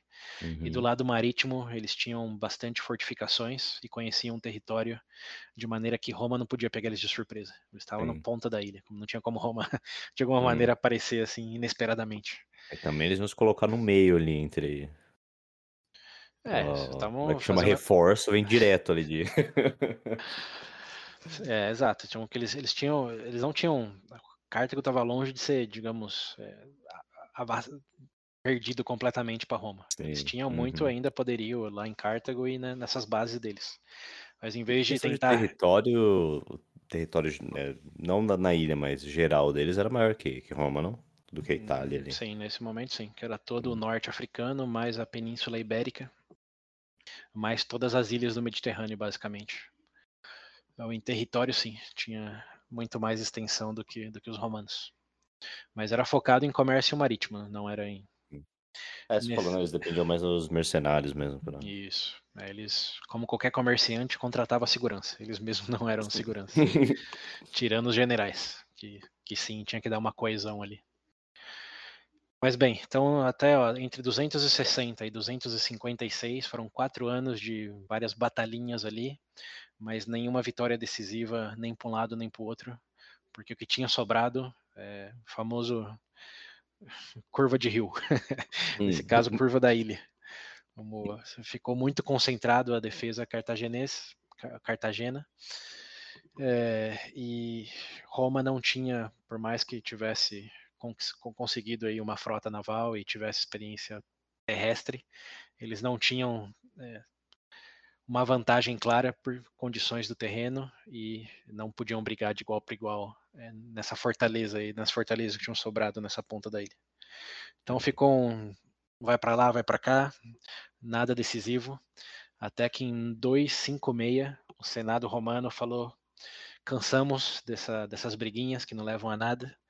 Em vez de ficar dando murro em ponta de faca, e a ponta de faca sendo esse lado hum. ocidental uhum. da ilha, eles decidiram investir numa expedição direta a Cartago, no norte da África. Nossa, tocaram foda-se então. É. Aí sim. Nesse momento, o cônsul que mais levantou Fica essa aí bandeira... com a sua ilhinha, então. É, chamava Régulo, o cônsul Régulo. E ele, é, bom, com a aprovação do Senado, óbvio, é, decidiu invadir o norte da África e diretamente lá na, na porta de Cartago e falar: ó, agora tudo é nosso, incluindo vocês. E se eles caíssem, claro, a ponta da ilha lá ia cair também. Até porque eles iam Sim. poder roubar todos os barcos dos navios dos é. cartagineses. Então eles falaram, vamos parar de, de focar aqui no, no, no, no território extramarítimo e vamos para o território mesmo, vamos para a matriz. Sim. E juntaram um, um poderio aí é, de que o, segundo as fontes aqui, mais ou menos 330 barcos, ou seja, duplicaram o que eles já tinham, triplicaram o que eles já tinham é, antes, e juntaram ao redor de 140 mil homens para essa expedição. Oh, Era a primeira vez, tem que lembrar, é a primeira vez que Roma vai para um conflito extra, extracontinental. Não, é, hum. a, a, Sicília já é sair de casa, porque tecnicamente né, tinha o um mar ali. Hum, mas ainda era, era, perto, era um vizinho. Era, era sair sim, de casa, sim. mas era, era, vizinho. Enquanto que atravessar o Mediterrâneo para outro continente, é. Aí teve que fazer passaporte. E sabendo que Cartago era o maior império naquele momento depois de Roma, império no sentido territorial, não estrutura política, eh, eles realmente investiram pesado nisso aí. Então, 140 mil homens, 330 barcos, falaram agora vamos, vamos pro pau de verdade. Nada de brigar com os minions, vamos pro chefão. Nossa senhora. E bom, é, eles juntaram tudo isso. Óbvio que Cartago é, ficou sabendo dessas intenções Uhum. e começou a preparar uma defensiva é, para impedir que eles chegassem ao norte africano. Obviamente, eles não, não iam esperar na porta de casa todo o exército romano. Então ele- eles juntaram, lembrando, eles eram bastante ricos, tinham bastante extensões também territoriais para aliados. Eles juntaram 350 barcos e 150 mil homens. É, que, bom, a grande maioria de mercenários, mas só em Ah. números, Cartago já estava na vantagem já, tinha Uhum. 10 mil homens a mais e 20 navios a mais. Sim.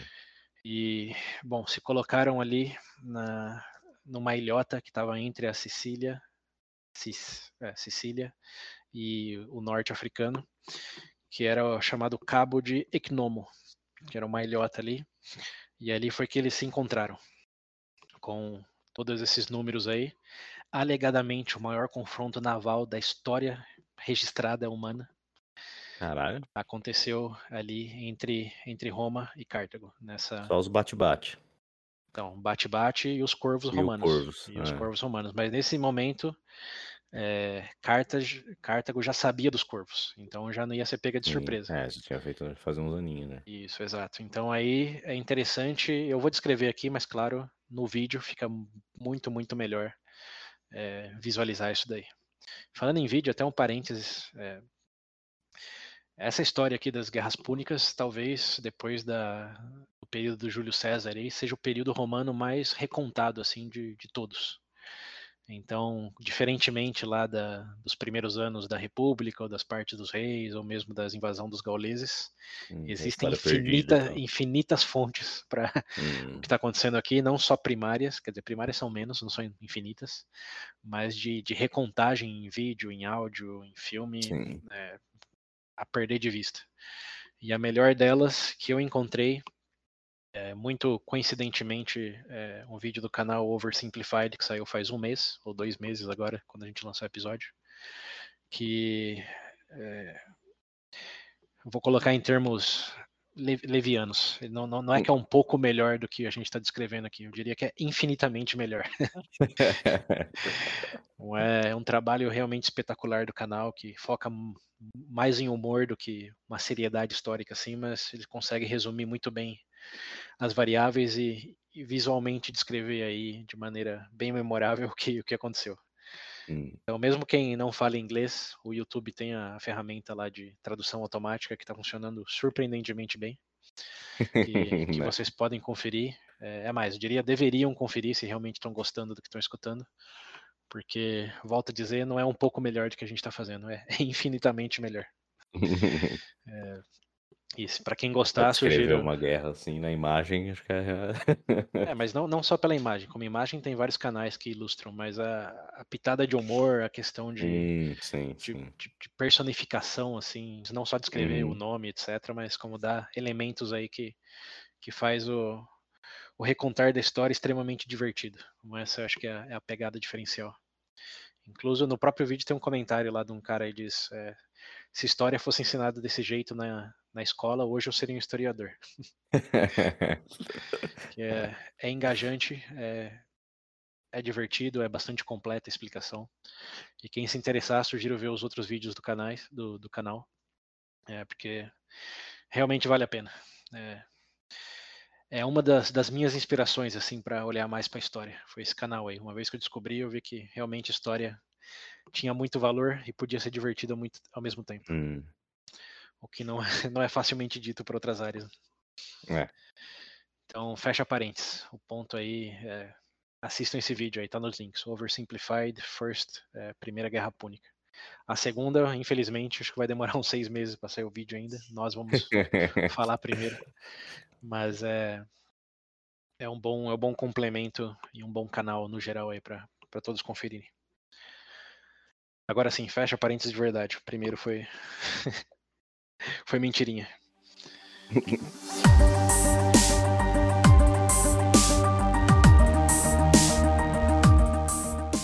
Bem, então onde estávamos? Numa batalha de Equi... Equinomo. Então estava aí a maior conflito naval de todos os tempos.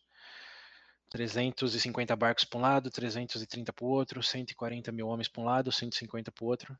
Tanto Cartago, como Roma tinha estratégia aí. Então vamos por, por partes. Primeiro, a estratégia romana. Como Roma queria uma invasão terrestre do norte da África, eles não podiam simplesmente chegar com os navios e os soldados nos navios. Eles tinham que levar os cavalos, tinham que levar os suprimentos, tinham que levar o material para os acampamentos que ia fazer lá no, no, território africano. Então, além dos navios, eles tinham que levar, é, bom, carros de transporte, que tinha cavalaria, tinha mais soldados e tinha todos esses materiais que eles precisavam. Pensa como um, como que é isso hoje em dia?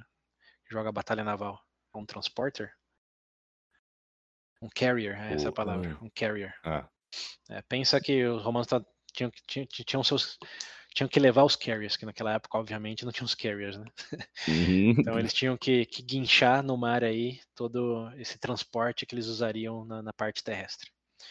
Então, sabendo disso, e que era a parte mais vulnerável deles, porque aí não tinha defesa, não era navio, era simplesmente um negócio guinchado, Sim. eles fizeram uma formação triangular, na qual hum. pensa num, Bom, pensa num triângulo, mas uhum. pensa como na a ponta do triângulo sendo composta pelos navios de guerra, enquanto Sim. que a parte, é, digamos, a base do triângulo, é a parte vertical do triângulo, não a, a diagonal. Como a diagonal são os navios militares e a parte vertical é, é onde estariam os, os, os, trans, os carros de transporte. Sim. Então, para chegar nele, você teria que passar pelas diagonais aí, as arestas, arestas diagonais do triângulo, e isso eram os militares. Então, Roma traz essa estratégia. Se quiser chegar nos nossos carros de transporte, vai ter que passar hum, pelos. Passa todo mundo aqui. É, mas de forma diagonal, não de forma tipo linha de primeira linha, segunda linha. Sim, Até sim. porque a ideia era não entrar no embate frente a frente com os cartagineses, senão que perfurar a linha de defesa deles. Então, com essa formação hum. triangular, eles conseguiam proteger todos os carros de transporte sem ter que entrar num confronto direto, cara a cara, com os cartagineses, é, numa linha extensa de frente. Então, deu para visualizar mais ou menos aí? Sim, sim, acho que sim. Um triângulo perfurando o que eles imaginavam seria uma linha de defesa consolidada do, dos cartagineses. Uhum. Então, essa era a estratégia de Roma. E a estratégia de Cartago era, sabendo dessa possibilidade dos romanos, não da possibilidade, sabendo da vulnerabilidade dos romanos com os carros de hum. transportes, eles fizeram o que os romanos esperavam que eles fizessem, que é colocar essa linha consolidada, essa linha vertical aí de, de defesa, uhum. barrando ali quase que todo, eh, como que chama esse espaço marítimo. Bom, fizeram uma linha uhum. vertical aí, pensa numa linha, eles fizeram sim, isso, sim. mas é, com o pensamento de que quando os romanos, isso, na verdade, não vamos falar de César, vamos falar de aconteceu. Como essa é a formação de Cartago, essa linha de proteção, sim. Roma com esse triângulo aí para perfurar essa linha.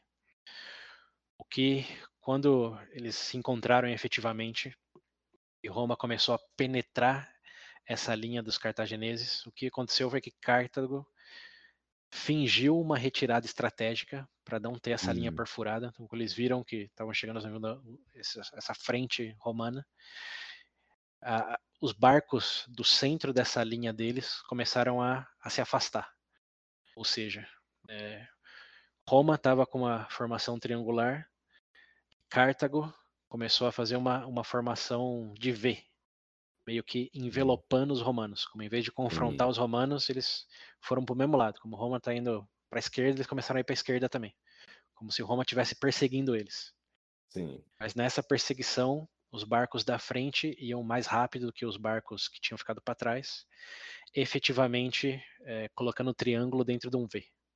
Uhum. Então essa foi a estratégia de Cartago. Vamos é, fingir uma retirada e quando Roma se der conta, somente vão ter alguns barcos na frente, mas a maioria dos barcos de, de Cartago vão estar atrás. E hum. nesse, nesse momento, Cartago efetivamente enveloparia os romanos e destruiria não só os carros de transporte, mas toda mas a frota naval deles. Né? Então foi, teoricamente, uma boa estratégia. Uhum. Na prática, funcionou bem. Nos primeiros Até... minutos. Até que, é, quando os navios do centro ali, cartagineses, começaram a se afastar, eles se deram conta que, é, não se deram conta, mas viram que eles não estavam falando de alguns barcos, mas sim de centenas de navios, sim. mais centenas de navios dos é, romanos. Então, uhum. fazer a manobra, é, porque lembrando que eles eram carrinho bate-bate, então eles tinham que se posicionar de maneira perpendicular aos romanos que já estavam numa formação diagonal. Então, se pensar hum. geometricamente aí já fica meio confuso. Nossa senhora, é. Mas eles tinham, eles tinham que fazer isso ó, no meio de literais 600 barcos. Meu Deus do céu. Então, na teoria, tudo bem. Na prática, eles não conseguiram manobrar de maneira ágil com todos esses barcos e na formação que os romanos entraram. Então, o que acabou acontecendo foi que, em vez desse envelopamento total dos romanos, é, os romanos conseguiram fazer um push neles para separar em três linhas. Então tinha a linha da frente e depois tinha outras duas linhas que ficaram para trás, mas que acabaram ficando isoladas, somente contra os navios navais, os navios militares, quer dizer.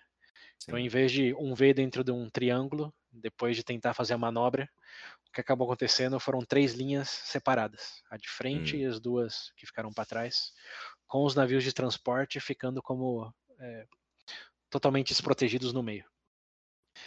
Então pensa aí nos navios de transporte ficando ali no meio, num, num círculo, enquanto eh, na, na, nas bordas dos círculos tinha três linhas de combate ali de navios militares contra navios militares. Sim. E nesse embate aí de três linhas em vez de envelopamento, Roma, é, outra vez fazendo uso do Corvus, conseguiu é, encurralar Cartago. Porque como eram linhas menores e eles não estavam encurralados, Roma tinha muito mais agilidade em usar o, a ponte lá que caía, a torre que caía para qualquer lado, enquanto que Cartago, sim ou sim, tinha que entrar naquela manobra perpendicular. Então, hum. como eram menos, Roma conseguiu levar melhor aí, não só em uma linha, senão que nas três linhas de ataque. Oh, e botaram os cartagineses para correr, enquanto Todo, todos os navios de transportes permaneceram intactos. Então, em outro, é, então, em outro grande momento, Roma surpreende. Roma surpreendeu e acabou com ganhou dos cartagineses no território deles, deles. É, que é o marítimo, né, indo para casa deles e usando do conflito tanto marítimo quanto é, terrestre no mar é, para surpreendê-los aí estrategicamente e efetivamente é, no, no, combate corpo a corpo. E aí, Cartago é obrigado a se retirar novamente. É, não Agora perde. vai se retirar de verdade. Né? É, mas não, não perdem completamente. Eles veem que a maré virou para o lado de Roma e tentam salvar o, a, maior, a, maior, quantidade de barcos possíveis, de navios possíveis, para ir proteger Cartago, que obviamente era, era, o próximo era o próximo alvo dos romanos. Hum. Então eles fazem isso. É, eles abandonam o campo de batalha e vão diretamente para Cartago com o que tinha sobrado dos navios. E com isso Roma é, chega ali no norte africano sem nenhuma oposição, ou sem nenhuma outra oposição, com todos os carros de transportes deles. E aí começa uma nova fase da guerra. Já não é mais briga por, pela ilha de Sicília, já não é mais uma briga hum. por controle marítimo. Agora Roma está em outro continente. A ponta ali do, oh, do norte africano. É. E com todas as legiões já pronto para a próxima fase. O embate agora já no território efetivamente romano, que é o terrestre, hum. só que em outro, em outro continente. Isso foi quando? 260, é isso? Isso foi em 256. Ah, 256. É. Isso, já tinha passado aí, então oito anos do começo da guerra, lá em 264. Então, 256. Oito anos da, do começo da guerra, quatro anos depois de entrar nesse. Não vai nem para lá nem para cá. É, e bom, e vários outros cônsuls depois aí. Uhum. Tinha começado com Não Appius foi nem pra lá, Claudius, nem tinha pra cá, passado. é. Pra outro continente. E foi, é, aí foram, foram para a matriz, com o cônsul Régulo aí liderando, e já com essa grande, espetacular vitória de Roma no maior embate naval é, já registrado aí na, na história humana. Parabéns. Tudo indo muito bem para Roma, né? por enquanto, tudo, tudo positivo. Tudo extremamente positivo. Hum, Fico até E- surpreso como, se, como eles eh, se dão É, e com vai ficar, situações que isso vão surgindo. pois é, Roma ágil, flexível, Porra. cheia de determinação. E que- Bem, continuando então a história, Roma chegou na, no norte da África, com todo o poderio militar deles, e a primeira coisa que fizeram foi conquistar a primeira cidade ali, que chamava a cidade de, de Aspis. E eles conseguem isso de maneira relativamente fácil, porque estava com todo o poderio ali, Uhum. mas como estão em outro continente, é, toda aquela questão de talvez considerar o respeito e a aliança Roma desaparece. Então eles é, não só trucidam as forças cartaginesas, que eram poucas que estavam ali ainda, mas queimam a cidade, escravizam mulheres e crianças e pega tudo que é riqueza da cidade, tudo. Como não é que eles querem ficar ali para Não, não foi Não. uma conquista com honra, com respeito, não, zero. né? Com respeito. É, e, na- verdade, foi até um pouco mais do que o desrespeito típico, porque normalmente os romanos ficam ali, né? Como eles habitam esse novo lugar, Sim, distribuem as terras para os plebeus. Mas nesse caso, como estavam em outro continente, eles não queriam saber de nada e pegaram tudo que tinha de valor da cidade, como depenaram a cidade. E largou lá, foda-se. Não, eles depenaram a cidade e usaram aí. Aí é um momento interessante, porque eles estavam com tantos espólios que o Senado não queria esperar eh, a conquista de Cartago efetivamente para para pôr as mãos nessas riquezas. Então eles dividiram as legiões, eh, deixaram só a, a- a legião de Régulos, que era um dos cônsuls em- na- no norte da África, e mandaram outra, outra metade voltar para Roma, levando os espólios, que eram muitos. Então, nesse momento, A ganância. é, existe essa, essa divisão aí de que, em vez de ficar de boas, chegar com todas as legiões e conquistar Cartago, corta no meio, traz as riquezas para cá, depois, depois a Tá gente vê, cheirando bem isso aí, não? depois a gente vê isso. Ah, por enquanto tudo bem, pô, eles só estão levando de volta o ouro que conquistaram. Sim. Por outro lado, vai que, vai que Cartago tem algum, algum outro coelho na, na cartola aí Hum. e reconquista a parte que eles conquistaram. E aí, o que, que você faz com a riqueza? Vai ser de Cartago outra vez. Então, pensando em Ok. termos mais pragmáticos, uma vez que o dinheiro é seu, Guarda, leva embora. uma vez que o banco depositou por erro uma quantia na sua conta corrente, É seu. não, mas, sim, é seu, mas não espera para ver, saca, tira, Exato. não, não deixa no território inimigo. Então, pensando por esse lado, Roma não fez nada tão errado, não. Sim. Nessa analogia, fizeram exatamente o que fazer, sacaram o dinheiro e foram embora. Mas não, não embora completamente. Deixaram metade do exército lá ainda e falaram: ah, daqui a pouco a gente volta. Só vamos levar essas toneladas e toneladas de ouro e prata aqui para Roma, porque os senadores fizeram investimento na campanha, né? Não é que vamos lá por. Bom, na verdade o discurso era sempre ordem divina, mas, Uhum. mas na real era investimento eles queriam, queriam juros já. Sim. Então isso aconteceu e metade voltou para Roma e metade ficou ali na- no norte da África com Régulos que estava com sangue nos olhos porque já tinha ganhado, eh, já tinha chegado e agora só faltava chegar lá na, na matriz mesmo, que Cartago, e terminar de uma vez por todas essa batalha aí que já vinha durando oito anos nesse momento. Hum. É, então, bem, o Regulus agora sozinho né, saiu ali da cidade de Aspis e foi em direção a uma cidade mais próxima da, da matriz Cartago, que era a cidade de Hades. E Hades. ali, Hades, é. E ali estava basicamente 30 quilômetros de Cartago. Então, Eles saíram ali do, do litoral do, do norte africano e já estava a 22 milhas, ou 30 quilômetros mais ou menos, de, de Cartago. se aproximando.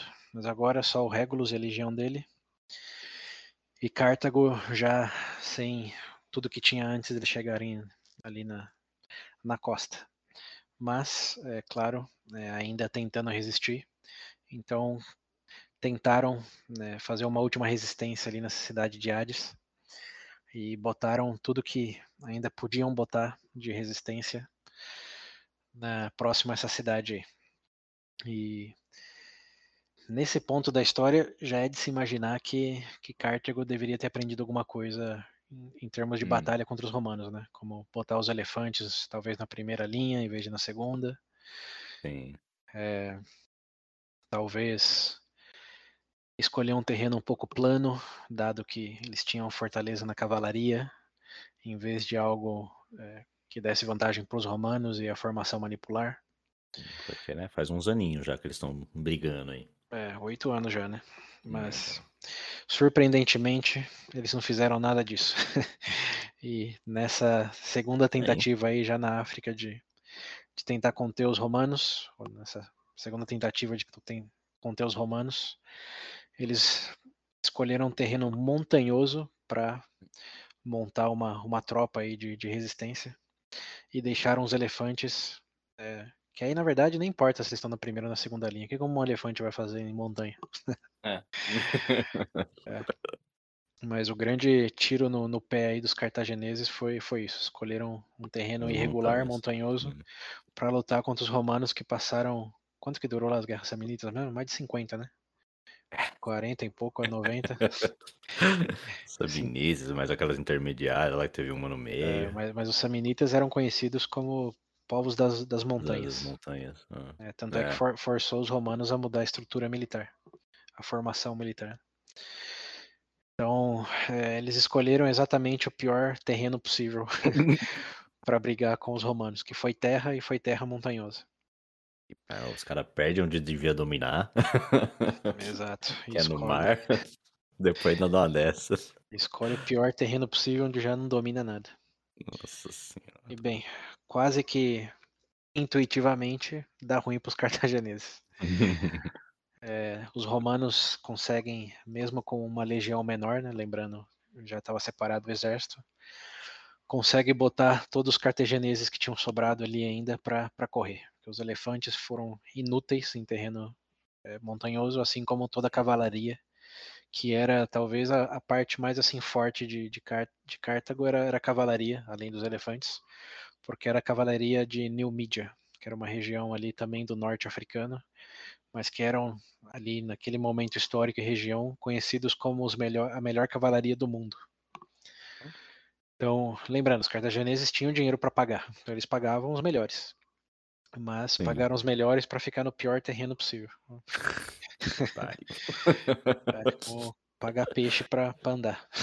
É um desafio, pô. Só vamos ver se é bom mesmo.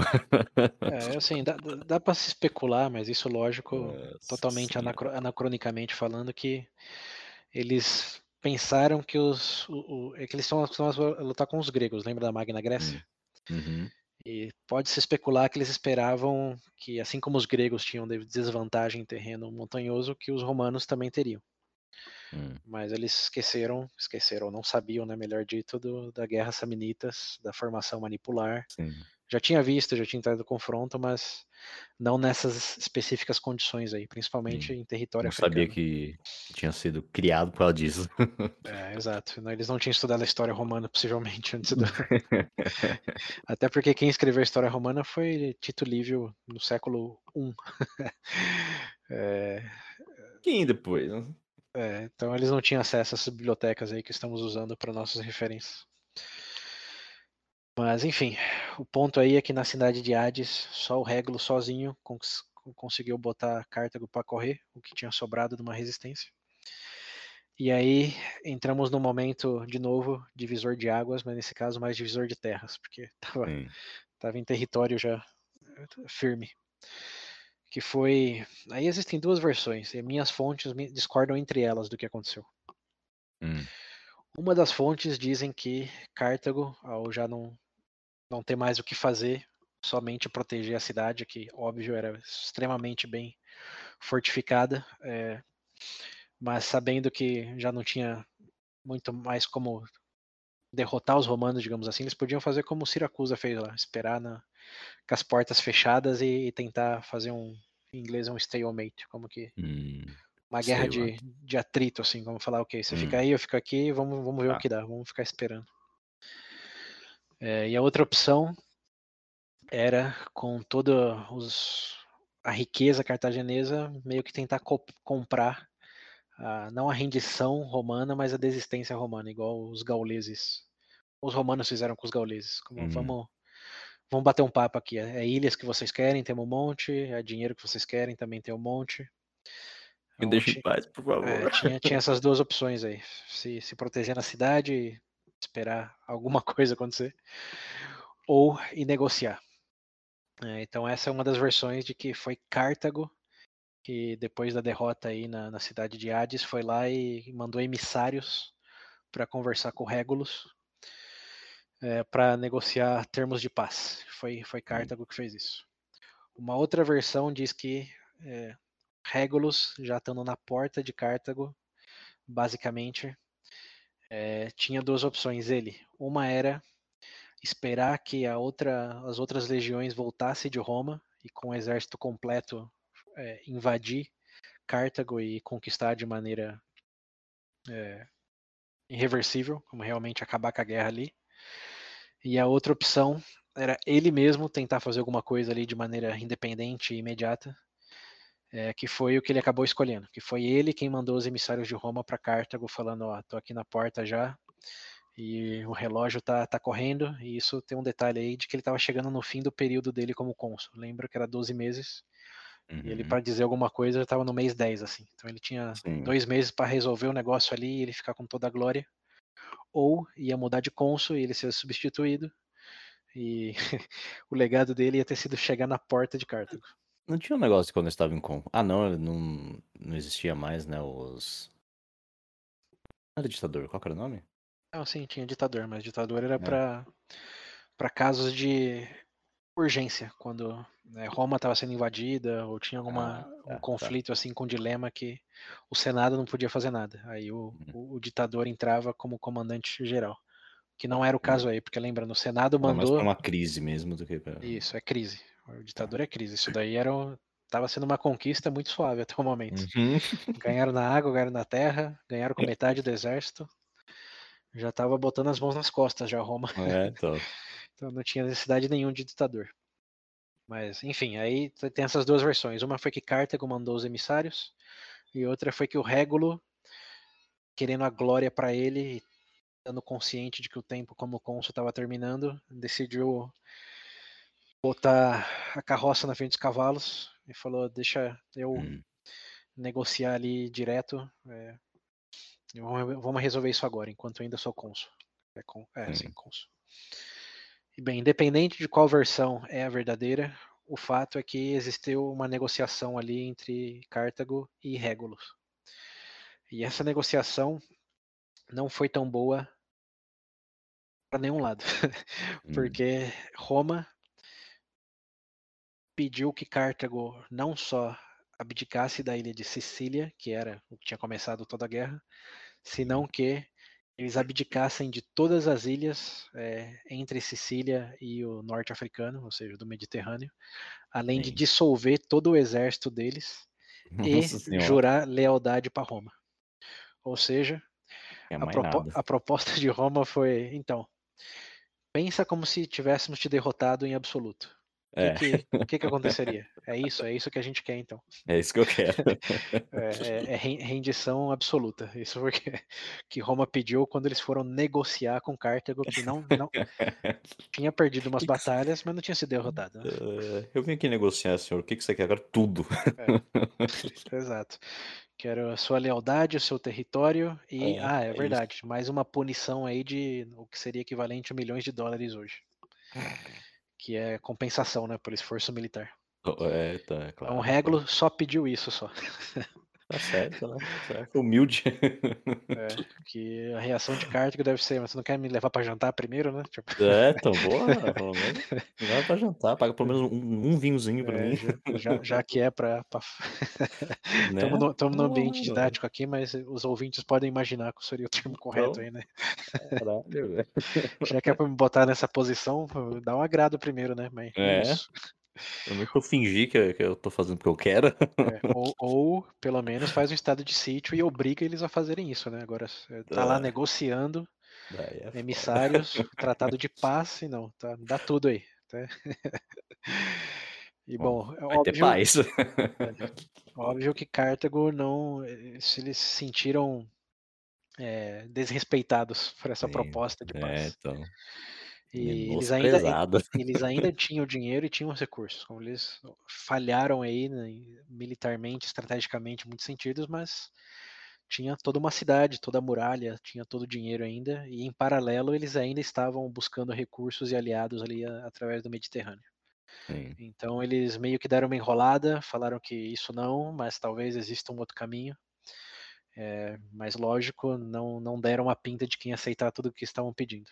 Hum. Em paralelo, enquanto fazia essa barrigada, intensificaram a busca por, por aliados no Mediterrâneo e, por sorte ou destino, aí bota o, o tempero religioso que você quiser, encontraram um general espartano que estava disposto a ajudar Cartago, por lógico, uma boa quantia de dinheiro.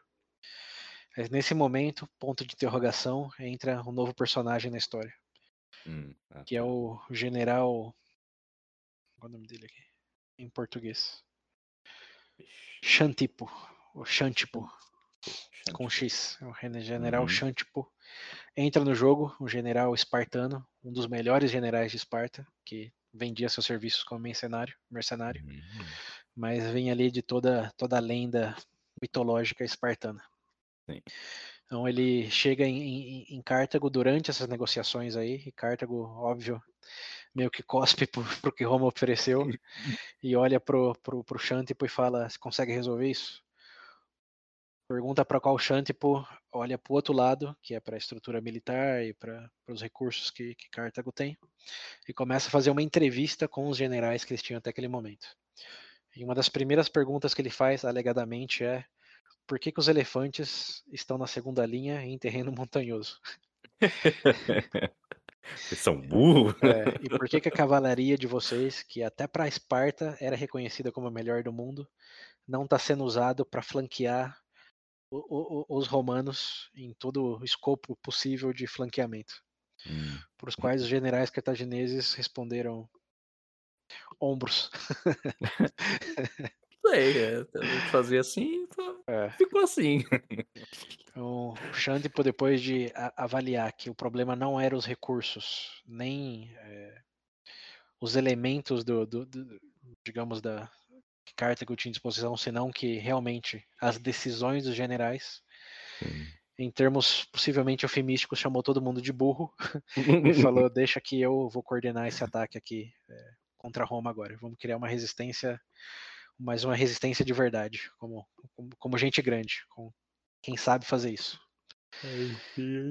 E, bom, Diretor Ele- executivo novo na empresa, vamos reformar Isso, tudo. agora eu vou mostrar como que faz. E ele, e ele fez isso, ele montou uma resistência com o que tinha sobrado de recurso ainda, com o que ele conseguiu ava- avalancar com as ligações deles através do Mediterrâneo. E em algumas semanas botou ali um, um pelotão, é, um exército efetivamente, que é, fez sucumbir toda a negociação com Roma. Aí nesse momento Cartago já falou: você quer tudo do, de uma rendição absoluta, então faz render primeiro. E botou o, o Xantipo ali na frente, com o exército comandado por ele, não cartaginês, como era o que vinha acontecendo. E falou: agora, é, ou vocês conquistam ou voltam para casa. Para o qual Régulo, lembrando o cônsul que estava ali, teve que fazer outra decisão. A primeira ele já tinha feito, que foi de tentar alavancar uma coisa ali imediata em vez de esperar. E agora ele tinha que fazer essa mesma decisão, mas para outro problema, que não era de negociar, se que não, senão de vamos entrar num confronto direto com os cartagineses, ele só com com meia legião, enquanto que o, o Xantipo estava com um exército bem consolidado, ou ele que ia esperar e pedir para Roma acelerar o, a, o retorno lá das outras legiões, e aí entrar no embate frente a frente ali com, com o Xantipo. E o que, que você acha que ele escolheu? Bom, eu preferia chamar meu exército de volta. Mas Espero aí- que essa tenha sido a escolha dele. Bom, lembra que eu falei que são três guerras púnicas, né? Bom, Uhum. tem, tem uma razão para isso. Que se, se ele tivesse esperado, a força de Roma teria sido superior em números e recursos ao de Cartago, que já estava no resto do resto ali. Uhum. Essas Mas três ele- teria sido uma só. É, exato. Eles teriam Hum. conquistado Cartago e teria acabado a história ali. Seria a guerra púnica, não as três guerras púnicas. não a- ou as guerras púnicas. né?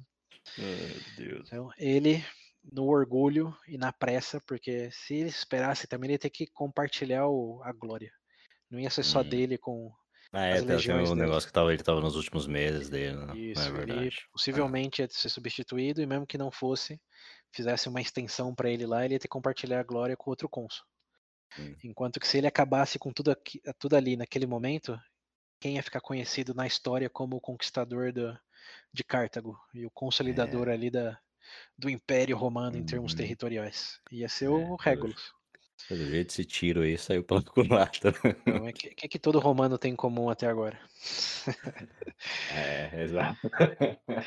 É, Precisa ganhar, né? Precisa conquistar algo na vida. glória, glória, ambição. Glória, é- a glória. essência romana é é a ambição. Ambição, E, e não desistir militar. nunca. É. E não desistir nunca, como bom brasileiro. Então, o Régulo, com essas duas essências aí, não queria desistir da briga naquele momento e não queria compartilhar a glória. Queria, quer dizer, ele preferiria não compartilhar a glória, mas Hum. ele queria ter a glória imediata.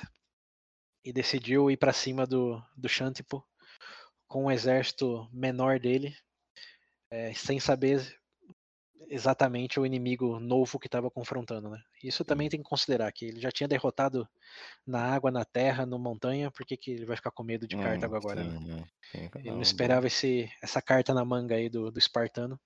bom. É, já, tinha, já tinha vencido, inclusive, com, com menos gente, né? É, exato. Então, Uhum. tava, tava, tava, tava no momento ali, tava na inércia de estamos ganhando, por que, que vai parar agora? Então também não é tudo uma falha do, do Regulus. É lo- Retroativamente, né? tá, É, faz é. sentido, mas ele naquele momento não sabia o que ia acontecer. E só tinha a glória na frente, mas a- as vitórias aí consecutivas olhando para trás. Então, dando um crédito pro, pro Regulus, ele não era tipo Pirro que só tinha derrota para trás e tava insistindo ainda. Ele só tinha vitória para trás. Então, Sim, verdade. A história que era bom. É, ele, assim, foi a decisão errada porque Hum. o Xantipo mostrou porquê que Esparta era diferente e botou os elefantes na primeira linha e flanqueou, usou a cavalaria Cavalaria. dinamídia como tinha que, que usar, botou num terreno ali plano e basicamente é, destruiu Roma. Como aí não foi uma, uma Ih. briga de igual para igual, é, com essa formação militar aí dos elefantes mais a cavalaria, ele envelopou todo o exército do, do Regulus e tudo que era as linhas de frente do, de Roma foram atropeladas pelos elefantes, que eram Hum. 60 elefantes, se eu não me engano. Nossa.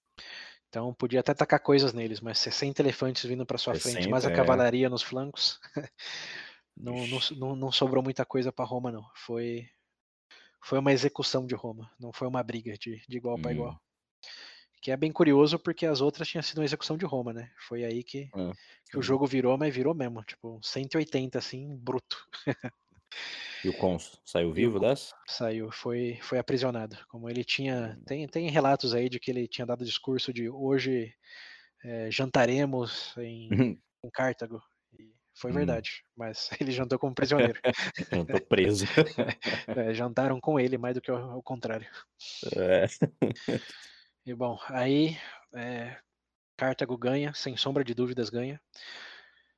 Metade, um pouco do exército romano consegue uma retirada estratégica é, e foge, enquanto que a outra metade, quer dizer, um terço foge, um terço morre e outro terço é, é capturado, incluindo o Regulus. É capturado e levado para a cidadela O outro cônsul foi, foi com a. Foi com os espólios pra Roma. Os espólios, né? Tá. É, ele tava voltando pra ajudar o Regulus, mas Regulus não esperou. Hum, não aguentou pra ter ansiedade. É, o que acabou acontecendo foi que Regulus chegou ali na, em Cartago. Os cartagineses falaram: ah, lembra daquela rendição que você estava propondo, sem nem render a gente? Então. É, por que, que não- a gente não faz o contrário agora? Eles falaram para Regulus. Por que, que nós. How dare you? É, não, mas isso foi, foi realmente o que aconteceu. Cartago falou para Regulus: por que, que você não volta para Roma agora e propõe esse tratado de paz para eles? Para que Roma se renda totalmente a Cartago Sim, e se faça leal a- a- a nós. olha só, hein? falou depois disso volta se você conseguir essa pacificação é bem tudo resolvido e se não volta aqui porque vamos te executar essa foi foi a proposta de, de Cartago para Regulus e curiosamente Regulus falou ok vou vou voltar para Roma e fazer a sua proposta Uhum. e voltou lógico que aí escoltado por por cartagineses, mas aí já Sim. numa negociação, não era batalha.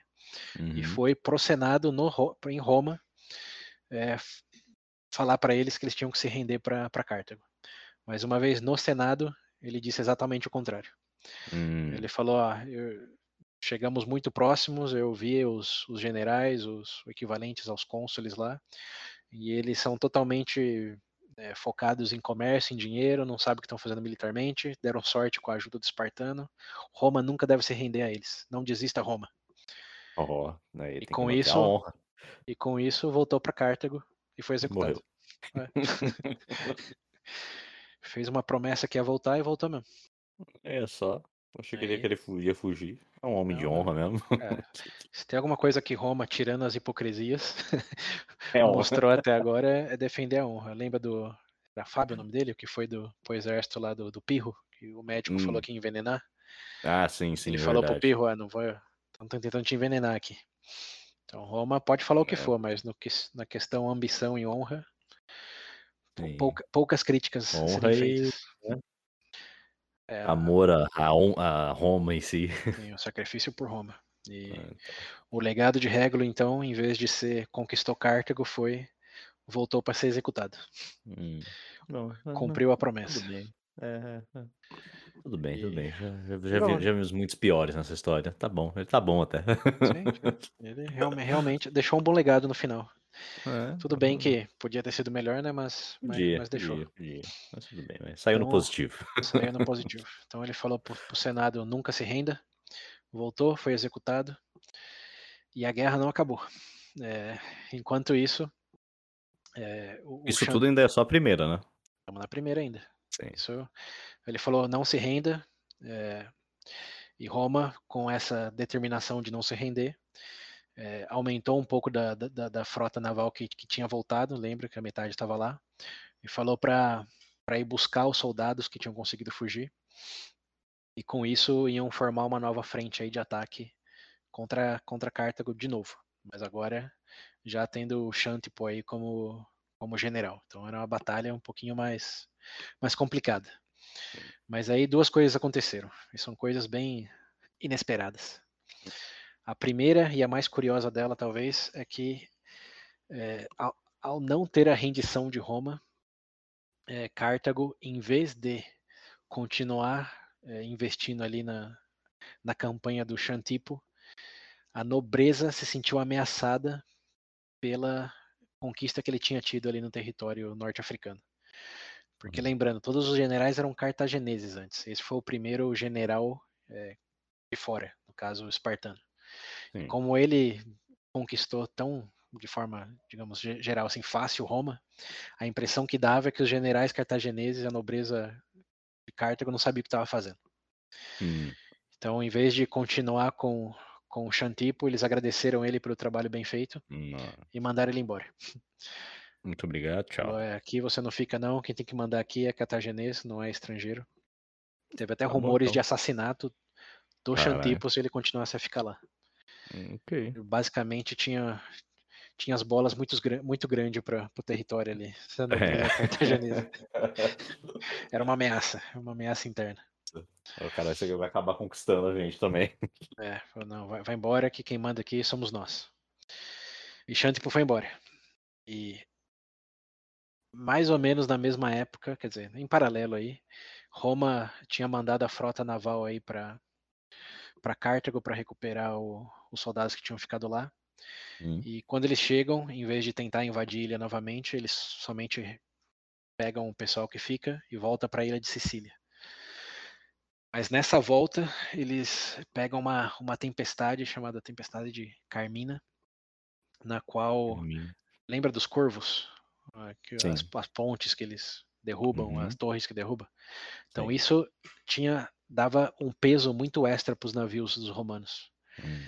E durante uma, uma, tempestade eles perdiam totalmente a estabilidade é, para fazer manobra, uhum. desviar de onda, essas coisas. Sim, Não sou experto sim. marítimo, mas o que o que dizem é que os corvos é, faziam os navios instáveis e durante uma tempestade é, fazia com que a chance de afundar fosse pff, em ordens de magnitude maior comparado a um barco hum. cartaginês. Sim. E essa tempestade de Carmina aí, os romanos basicamente perderam toda a frota deles. Nossa. Perderam 150 navios e ao redor de 100 mil homens. Nossa senhora. É, os navios, nada que em dois, dois, três meses não fizessem mais, mas, pô, é, perder. Perderam 100 mil homens, muito mais do que qualquer conflito que eles tinham tido até aquele momento. É, na verdade, dizem aqui também que foi a, a, maior, o maior náufrago já registrado na história. Quantidade de pessoas se afogando ao mesmo tempo. Sim. E lembrando, eles tinham os carros de transporte, como eles foram para invadir Cartago, né? Então uhum. não era poucos homens que estavam lá. Então eu falo um terço, mas era um terço que já eram uns 30 mil, vamos dizer. Mais o resto que estava em Roma, que foi lá para reconciliar e ajudar. Então, eh, Roma basicamente tinha perdido, vamos dizer, metade do exército aí pro Xantipo e a outra metade perdendo Nossa, a tempestade. Mar. É, com todos os navios. Aí perderam sim, só prejuízo. Perderam tudo. Então, ó, a ironia, chegaram lá na, na ponta da África, num, conquistando, ganhando fácil, uhum. na crista da onda, e agora, um ano depois. Voltou quase sem, sem nada. Cara, de volta às cinzas. Bom, pelo menos os, os, os, tesouros, as coisas que. Os espólios estavam, né? Estavam de volta lá. É, tava mas. os espólios estavam, mas os soldados e os navios não. Os soldados não. aí, bom, aí foi um momento que, que o Senado teve que parar um pouco, botar o pé no freio e falar: e agora o que a gente faz? É, existia a opção de fazer um tratado de paz, como era o que Cartago já estava prometendo, hum, e existia a opção as de. As condições eram aquelas, né? Não, mas aí eles podiam tentar negociar outra. Eles não aceitaram que o Regulus foi lá levar. Mas Sim. uma vez que eles perderam 100 mil homens e toda a frota naval, hum. as condições tinham mudado. É... E bom, eles tinham essas opções aí de vamos tentar negociar ou vamos recomeçar o esforço aqui e desistir nunca. Hum. O que eles fizeram? É, desistir nunca, né? Desistir nunca, esse é o, é o slogan de Roma. Você acha? então, para surpresa de, de Cartago, mesmo depois de toda essa derrota aí, é, derrota não, essa perda de todos dos recursos marítimos e humanos, é, Roma decidiu que ia recomeçar e encomendou toda uma nova frota naval para ser construída e começou a, a juntar novos novos soldados no, em toda a península itálica ali. Então, claro, enquanto eles faziam isso, é, eles se contentaram em, em, em trazer, de, trazer não, vai, de voltar a focar o conflito só na Cilícia, esquece o norte da África, volta lá para Cilícia, mas nada de, de ainda tinha a parte que era ainda estava dividido, né? A parte Isso, do deles, a parte, a parte da... dos cartagineses. Isso, então eles voltaram a focar na Sicília, é, para não perder nenhum território com Cartago ali já se achando querer conquistar algo de volta, eles mandaram reforços para o que já tinham conquistado e meio que man, man, mantiveram ali é, em stand-by como um verdadeiro ataque, uma verdadeira campanha até reconstruir toda a frota naval e recompor o exército. Então a guerra continuou rolando, lembrando tudo isso aconteceu em em 256 e é, a, basicamente nos próximos seis anos, é, é o que Roma toma para manter o que já tinha conquistado ali, mas refazer tudo E- que, ti, que tinha perdido. Sim. E nesse meio tempo, é, eles fazem uma nova frota de 220 navios, como eles tinham perdido Olha. mais de 100. Eles tinham perdido, deixa eu ver aqui, é, 289 navios, ou 84. É, vamos colocar 290. 290 Hum. navios eles perderam na tempestade. E uma vez que isso, o Senado vai lá, aprova a construção de uma nova frota naval de 220 é, navios. Em três meses eles fizeram. Senhora. E eles mandam essa frota aí para essa parte oeste da ilha da, da Sicília para mostrar, ó, não desistimos, é, não, não nos rendemos e vamos terminar o, o confronto aqui na ilha. É, depois, depois a gente vê o, o norte da E África. Mas e o exército deles? Em questão De de, número, Cartago? assim? Não, do, de Roma mesmo, porque Ah, eles morreu um monte no mar. Sim, mas eles, refizeram, eles tinham Com esses seis Eles, eles tinham aí. toda a Península Itálica. Lembra que antes Hum. estava falando só do, do centro ali da, do Sim. país. Agora eles tinham toda a península. Hum, Eles conseguiram, de maneira relativamente rápida, juntar novos milhares de, de homens sim. E mandaram 220 eh, novos navios navios para para essa parte aí do oeste da ilha da Sic- Sicília. É, mas, mas, mas, mas, nesse caminho eles encontraram outra tempestade e perderam de novo todos os navios. Ah. Então, em seis meses, basicamente, eles Meu perderam mais de 500 navios aí. Porra, os caras não tinham uma forma de perceber, não, que ia chover. Então, di- diz algumas fontes que na época. diz, diz algumas fontes que sim, que eles eram avisados que tinham todos os auspícios lá, mas que eles estavam sangue nos olhos e não, Foda-se. não queria perder tempo. O Roma é Roma, passa por cima da natureza se, se preciso. Né? Aham. Do- o, que a, o que a natureza gentilmente discordou. É, no mar. Quando que é Pompeia? Ah, demora ainda, hein? Pompeia demora. Mas no mar, é, duas tempestades, perderam todos os navios. Até uma anedota aí. Eu tava lendo, acho que foi no Wikipedia, acho que foi no Wikipedia, de que existia um. Eles tinham os deuses lá, igual dos gregos, e o equivalente Hum. dele de, de, Poseid- de Poseidon, que é Netuno, né? O deus Netuno, Netuno. ó. é, que era o deus é, mais renegado do, dos romanos. que Eles Hum. acreditavam que eles tinham abandonado os romanos nessas batalhas púnicas aí. E ninguém, dá, ninguém fazia sacrifício, ninguém fazia templo pro Netuno. Era um deus que estava ali, mas ninguém gostava dele. Ninguém fala nada. É, Tá vendo? Por isso, que o Aquaman, por isso que ninguém gostava do Aquaman, tá vendo? É a mesma coisa. A galera não gosta do povo da água. Pode ser, mas do outro lado, Troia honrava o deus Poseidon lá, o É, infinito. Poseidon.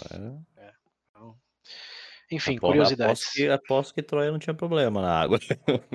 É. Curiosidades, curiosidades. O, o- o- o fato é que Roma perdeu quase 600 navios aí em seis meses. Que pariu, viu? E ainda, Haja madeira. sim, e ainda não desistiu. É óbvio, desistir nunca, pô. desistir Que é nunca. Roma. É, mas sim, manda é, foca mais em, no confronto terrestre. Uhum. E, e, bom, dá, dá, um- dá um pause aí na frota naval, até porque precisa de recurso, né? Ele tinha uns espólios É. lá da primeira, mas Sim. depois da, dessa segundo naufrágio aí, é, eles precisavam precisaram usar de, de impostos e, e doações para começar a Construir, reconstruir uma, uma, outra, uma outra frota. Mas está na briga ainda, mas a briga agora fica focada na, em terra e Terrestre. fica terrestre e vira é, uma coisa um pouco mais mais lenta, até porque nesse meio período aí, ó, lembra que foi 256 que teve o náufrago é, e depois imediatamente perderam outro outra Uhum. frota e Sim. nesse nesse mesmo período aí acontecem outras coisas fora do, do conflito Roma-Cartago, porque Hum. ambos estão focados aí nesse embate e os inimigos de ambos percebem isso. Então, Ah, do lado de Roma, os gauleses, lembra dos gauleses? Sim. Começa a fazer ruaça lá para o norte da Península Itálica e do lado dos car cartagineses, os povos do norte africano ali de é, Namídia, do, que era da cavalaria que eles contratavam como hum. mercenário, Sim. começa a ver que tem uma chance ali de de ter melhores vínculos com Cartago, mais do que só hum. contrato com mercenários. Hum. Então abre outras duas frentes de batalha: Roma com os gauleses e Cartago com, com as tribos do norte africano ali. Então, para não perder é, o território, ambos é, desviam um pouco dos recursos dessas guerras aí pela Sicília e foca nesses confrontos mais na, na, no território doméstico. Sim. E pelos próximos seis anos, é, a Sicília fica num embate ali meio que em inglês fala backwaters, mas alguma coisa meio que de fundo assim, fica Sim. antes era o, era o teatro, era o palco principal. Sim, fica, Agora, fica no é plano de fundo ali. Plano da, de fundo, da, é isso aí. Foi do, pensando em Rock in Rio, foi do palco principal pro Sunset. Uma coisa tá acontecendo ali, tá, tá de boa, mas não, não vou me investir não muito é nisso foco, não, porque sim. ambos já estavam cansados, tinham tido perdas substanciais, é, e voltou meio que o Square One ali, o, voltou como tinha começado, porque Roma Sim. na terrestre e Cartago ali no marítimo, mas é, Roma não conseguindo conquistar o que tinha sobrado de Cartago, que era uma fortaleza marítima, nem Cartago conseguindo recuperar o que Roma já tinha conquistado, que era, eram bases terrestres. Então ficou nesse vai e vem aí por mais ou menos seis anos, Nossa. até que em 250, justamente seis anos depois, o Senado fala é, de Roma que já estava meio cansado já que ia financiar um ataque à fortaleza principal ali de, de Cartago na cidade de Lilibeu, que era o extremo Lilibeu. oeste. É, iam sitiar a cidade ali. Eles construíram é, mais uma frota naval e falou: vamos sitiar por terra e sitiar por mar. E a resposta de Cartago para isso foi é, ok, venham sitiar, temos bastante recursos aqui, é, temos uma frota naval aqui que consegue garantir o suprimento mesmo com um estado de sítio romano, mas sitiar uma frota que não afunda, fala pra eles. É, sitiar o mar é um pouco mais difícil do que sitiar a terra, né? Então, uh. Cartago fez basicamente como o rei de Siracusa lá, falou, tá bom, vem então, fica aí.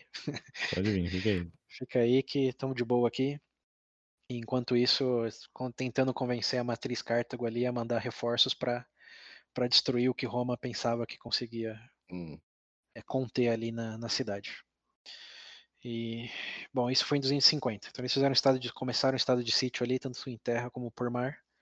Em 249, é, um novo cônsul romano é, tem uma, uma ideia interessante que é, em vez de só fazer sítio, o estado de sítio ali na cidade de Lilibeu, ele decide pegar parte do exército e da frota naval e atacar uma cidade que está um pouco mais para o norte, é, que também são dos cartagineses, que é dos cartagineses, mas ele pensa que com isso é, eles, eles, vão pegar de surpresa, porque está todo mundo olhando que eles estão fazendo estado de sítio ali, estão falando, Roma vai ficar de boa ali fazendo sítio. Falou, aí se dá a impressão que vamos fazer isso, mas na verdade eu atacar eles de surpresa aqui no norte. Hum. E essa história só é digna de, de, de, um relato porque quando ele vai atacar essa cidade do norte aí, ele tira, é, faz um ritual lá de, de auspícios dos deuses, que é um hum. ritual diferente do que aconteceu até agora. A gente já tinha falado de, de ver os pássaros, já tinha falado de sonhos, né, no caso lá do, do Dícios. Uhum. Nesse caso aí, é, um ritual que ele faz, e o que os historiadores, em um raro momento de humor, falam que é a razão de, do que hum. acontece o que veio acontecer, é que o ritual consiste em, em jogar comida para as galinhas sagradas.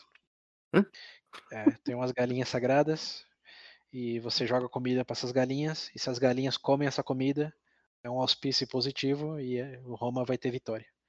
E se as galinhas é. não, não comem nada, é porque não é o dia, então é melhor né, voltar para acampamento e fazer o ritual de novo no próximo dia. E esse cônsul romano aí, quando ele parte para para essa, pra essa cidade no norte. Ele joga no, na frota naval, lembrando, estão navegando para essa cidade aí. Ele joga comida para as galinhas sagradas e as galinhas não comem. Hum. Então, Ele falou, teoricamente, ele deveria falar: não, hoje não é o dia, Não, vamos hoje não." ficar de boa, amanhã a gente tenta de novo. Mas ele estava meio serelepe, estava puto, lembrando, os cônsules só tinham um ano de, eh, de reinado e o dele estava Sim. para expirar também. E ele falou: É sempre isso. É, ele falou. o, lega- o legado nele na história, acho que é essa frase aqui. Se as galinhas não estão com fome, talvez eles estejam com sede. E joga as galinhas no mar. Isso aí. É Isso aí. Galinha dos deuses. Toma é, aqui, ó. Nada. Vamos ver se é nada. Jogou essas galinhas sagradas no mar e continuou rumo ao norte. Você queria um sacrifício, Netuno? Tá aqui, ó. É, exato. E quando chega no norte, chuta o que acontece. Ah, meu Deus, vamos falar que eles ganharam. É, ganharam. É, Cartago ganhou. Ah, tá. Só Não. falta o cara contrariar os deuses e ganhou. Falei, pronto. É, não. Quando eles chegam lá, os, os cartagineses estavam bem preparados Uhum. e conseguem, de maneira relativamente fácil, com esse pelotão aí naval que saiu dos romanos, derrotar todos e basicamente pôr um fim para as intenções aí desse, desse Claro. cônsul. Não escuta as galinhas, aí que dá. É o que os historiadores dizem. Podia ter ganhado, mas não. Jogou as galinhas no Não, mar. É, aí? se tivesse esperado um pouquinho mais pra elas ficar com fome. Ó o karma por maltrato aos animais aí. Exato. Cadê o Ibama? É. Mas bem, é, o que acontece então é Cartago ganha, alegadamente de maneira fácil. E esse. Mais um cônsul preso ou não? Eu- Morreu esse. Não, esse acho que foi capturado. Não lembro. Eu acho Hum. que foi capturado. Sim. Mas o que acontece depois é que, que Roma, ao, ao ter essa derrota, é, eles mandam o que tinham sobrado da, da frota ali do, no estado de sítio. Quer dizer, ao, ao sofrer essa derrota, Cartago tem a ideia de mandar um pelotão deles que tinha derrotado Roma de encontro com um- uma frente de suprimentos que Roma estava mandando para esse sítio. Hum. Então, eles falam, eles, mandaram uma parte aqui para a cidade do norte e perderam. E agora sobrou um grupo menor lá em Lilibeu, mas em vez de atacar o Lilibeu, eles mandam uma frota cartaginesa de encontro com uma frota romana que ia dar suprimentos para essa frota que estava fazendo o sítio lá em Lilibeu. Sim. E estava do outro lado da ilha, estava perto de Saracusa. E quando eles chegam perto do, de- de- desse ponto aí de encontro com os romanos, os cartagineses eh, percebem que está para ter uma tempestade Hum, e, e vão para para terra. Então os cartagineses falam, sabe o que? Vamos ficar por aqui de boa mesmo. É, deixa quieto isso aí. Enquanto os romanos, vendo que os cartagineses tinham se retraído, decidem ignorar a tempestade e seguir caminho. Ó, vamos avançar, estão com medo. É, porque Roma já tinha aprendido que ir contra a tempestade era uma boa ideia, né? Aham, é, Então, pela- exatamente. Pela terceira vez consecutiva, 600 navios que perderam. pela terceira vez consecutiva, Roma escolhe ir contra a tempestade Meu e pela Deus terceira do vez consecutiva, Roma perde toda a frota naval. Os caras não aprendem. Então, três, três erros, Boa, três boa. perdas. É, ó, errar uma. Ok, É. acontece. Errar duas. Né? Mas, pô, uma terceira vez. É, como, como já diz o ditado, né? O primeiro erro, culpa das circunstâncias, o segundo, É, é, culpa, culpa é sua. é. O terceiro, então, é burro mesmo. é? Roma, Roma assina, tinha que ser o nome do, do negócio. Vai saber o porquê que eles imaginavam que podia encontrar tempestade, né? Mas Isso. eles pensavam que era só uma, chu- uma chuvinha, né? Vai ser um chuvisco só, vai ver é isso que eles pensando. Chuvisquinho, só, só uma garoa, uma garoa. É. Tá que pariu, viu? Mas sim, Roma, pela terceira vez, ficou sem frota naval. tinha um pouco ainda na cidade de Lilibeu lá, mas já não tinha uma frota para alimentar a frota. Então eles ficaram, eles ficaram praticamente é, sem suprimentos. Eles ficaram como patos ali flutuando. Vai acabar toda a floresta da, É uma madeira da lugar, todo o dinheiro de Roma. Mas bem, essa dessa vez aí, depois de perder essa terceira frota, Roma é, realmente fica mais de boa, já não tinha mais dinheiro para fazer nada. Ah, foda-se, fazer mais navio, não. Fica com o pouco que sobrou lá, tentando um estado de sítio, mas sem efetividade nenhuma em Lilibeu. Meu Deus, Roma. Mas volta a concentrar na briga por terra. Sim. E, bem, isso é 247. Então tá lá 256, 6 anos, aí 250. Começa a cantar galo, mas joga o galo no mar, perde a frota de Sim. novo. É. E 247, Roma tá, tá sem nada, só com o povo lá na, na ilha mesmo. Defendendo o que ainda tem. Sim. E nesse momento aparece um novo personagem, ponto de interrogação aí, mas do lado cartaginês. Tá. É, Cartago já também já não tava, já tinha colocado como pano de fundo já, e depois de Roma perder pela terceira vez a frota, aí sim que eles Hum. falam, Nisso eles ainda estavam naquela, na luta com os gauleses e com os outros, não, né? sim, mas isso eram outras Hum. frentes, era mais para Hum. conter uma, um avanço mais do que para conquistar. Só defendendo o território mesmo, nada nada digno de, de episódios. Mas bem, aí é, Cartago manda para para Sicília é, um, um, um general que estava começando a ganhar destaque ali. Naquele momento, o, o maior general cartaginês mesmo que eles tinham, que era um cara chamado é, Hamilcar Barca. Mica Barca? Nossa, o nome. Barca, nada a ver. Hamilcar. Hum. Barca era o sobrenome dele. Então eles mandam o Hami- Hamilcar, é, Hamilcar Barca para Sicília e fala para ele resolver lá a questão com, com a ilha, né, para não perder o que já tinha e tentar recuperar o que, o que Roma tinha conquistado. E como ele era um excelente general, ele surpreendentemente conseguiu, conseguiu reverter algumas conquistas de Roma e usou táticas de, de guerrilha em vez de confrontos assim magnânimes com força naval e forças full do exército. Ele usa a técnica, tática de guerrilha, como ele é, se disfarça de, é, de- dos povos que já eram dali, ataca os soldados de surpresa durante a noite, bota fogo no acampamento. Como esse era como que é Apocalipse Sinal, faca nos dentes e começa ponto a ponto, vila a vila, tribo a tribo, é, começa a tirar um pouco da- das vitórias romanas ali.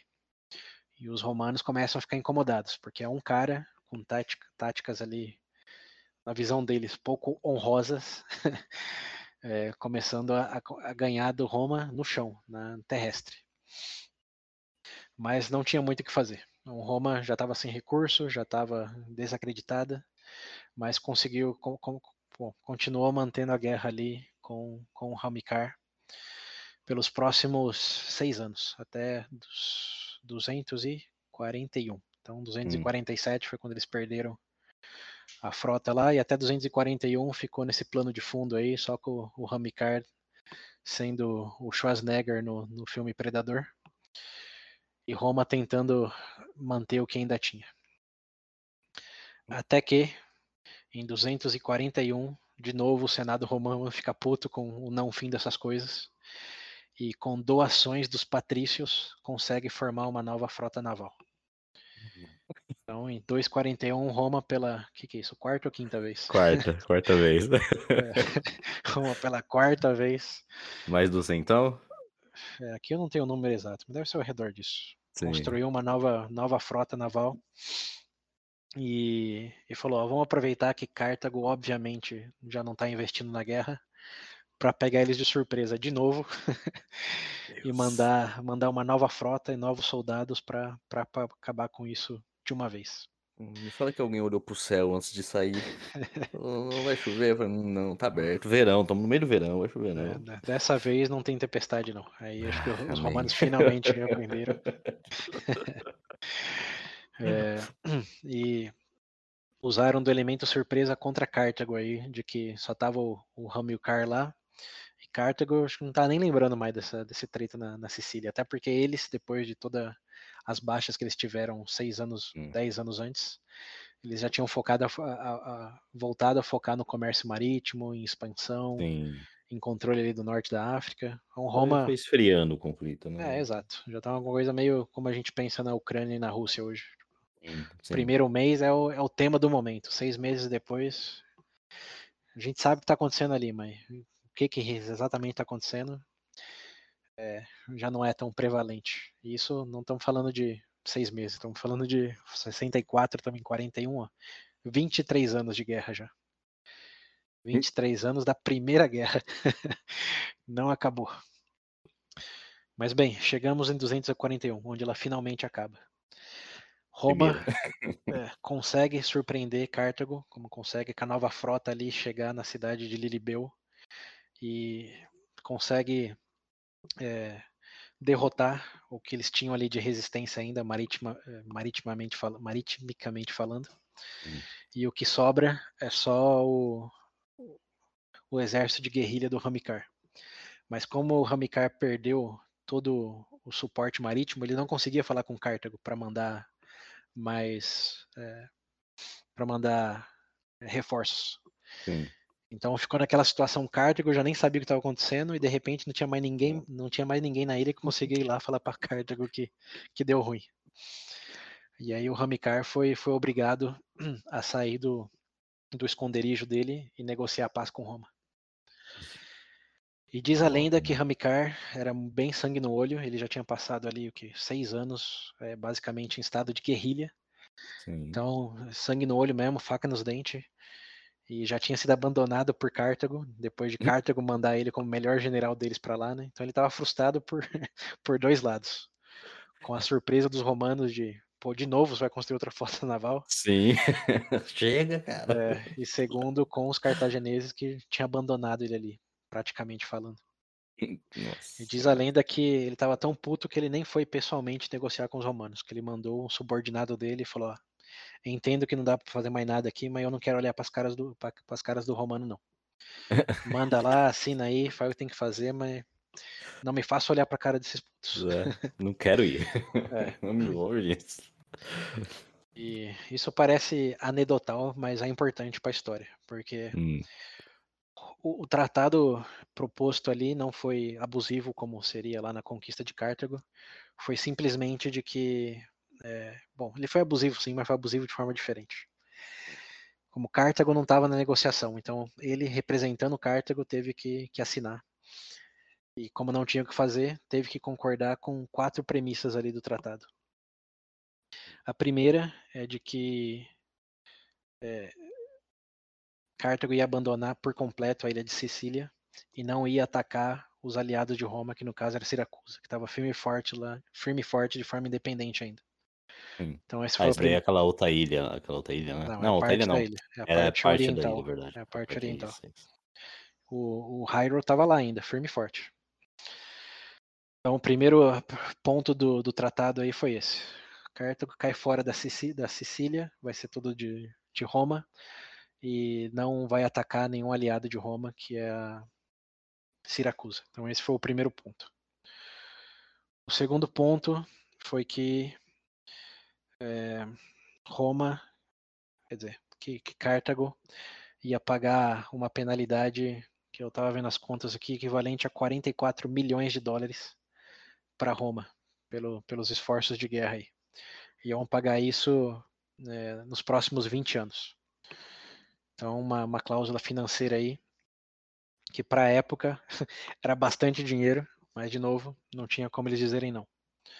Uhum. O terceiro, o terceiro ponto era de que Cartago ia liberar todos os prisioneiros de guerra de Roma é, em troca de Ah, nada. aquela galera ainda tava lá? Não, é do- ao longo da guerra, já não era só lá Sim, do. sim. A, a galera que Hum. estava no norte da África morreu afogada. Os prisioneiros de guerra era mais dos conflitos aí na ilha mesmo. Ah, tá, tá. Então eles falaram, vai liberar todos os, os prisioneiros de guerra de, de Roma sem, sem nada em troca. De fato ainda vai pagar toda aquela quantia de dinheiro lá. Sim. E, e por fim, Roma também se comprometia, isso foi a única concessão que Roma fez, a não atacar mais a Cartago nenhum dos seus aliados. Hum. Então esse foi o acordo. Vai embora da Sicília, não vai entrar em, em confronto com os aliados, mas Roma também Sim. não.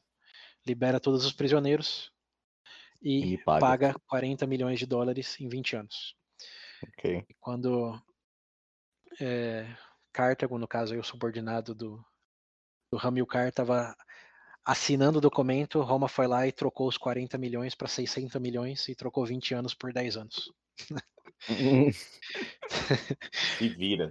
É, então foi lá e falou: opa, opa, esqueci de uma vírgula aqui. Aí mudou, mudou os valores e mudou o prazo.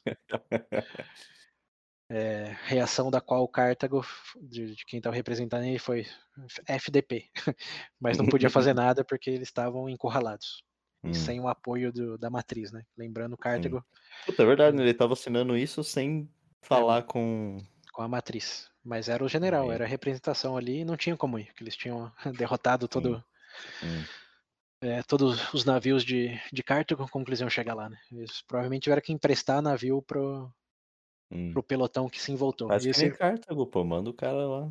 É, então, Fala mas- que se não der, ele volta e morre.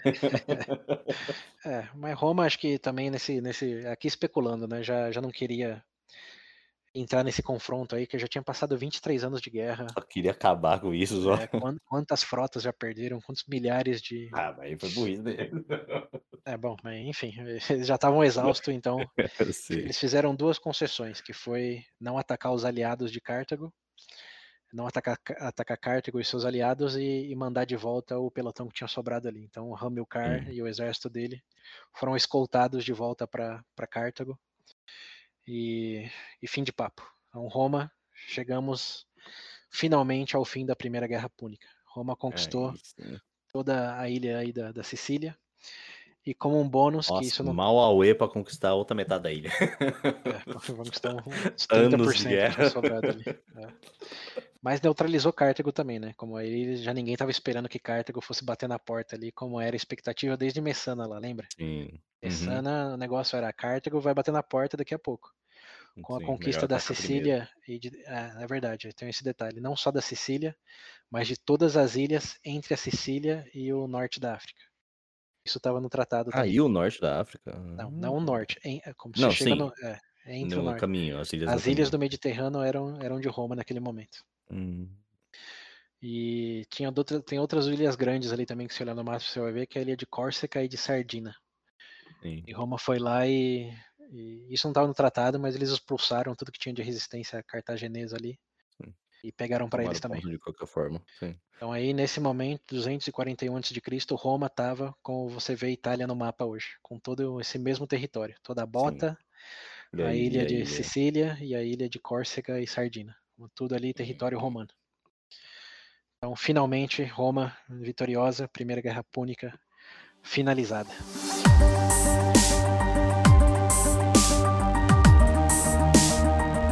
Uma Agora, coisa sabemos, alguém fez alguma merda porque vão entrar em conflito de novo.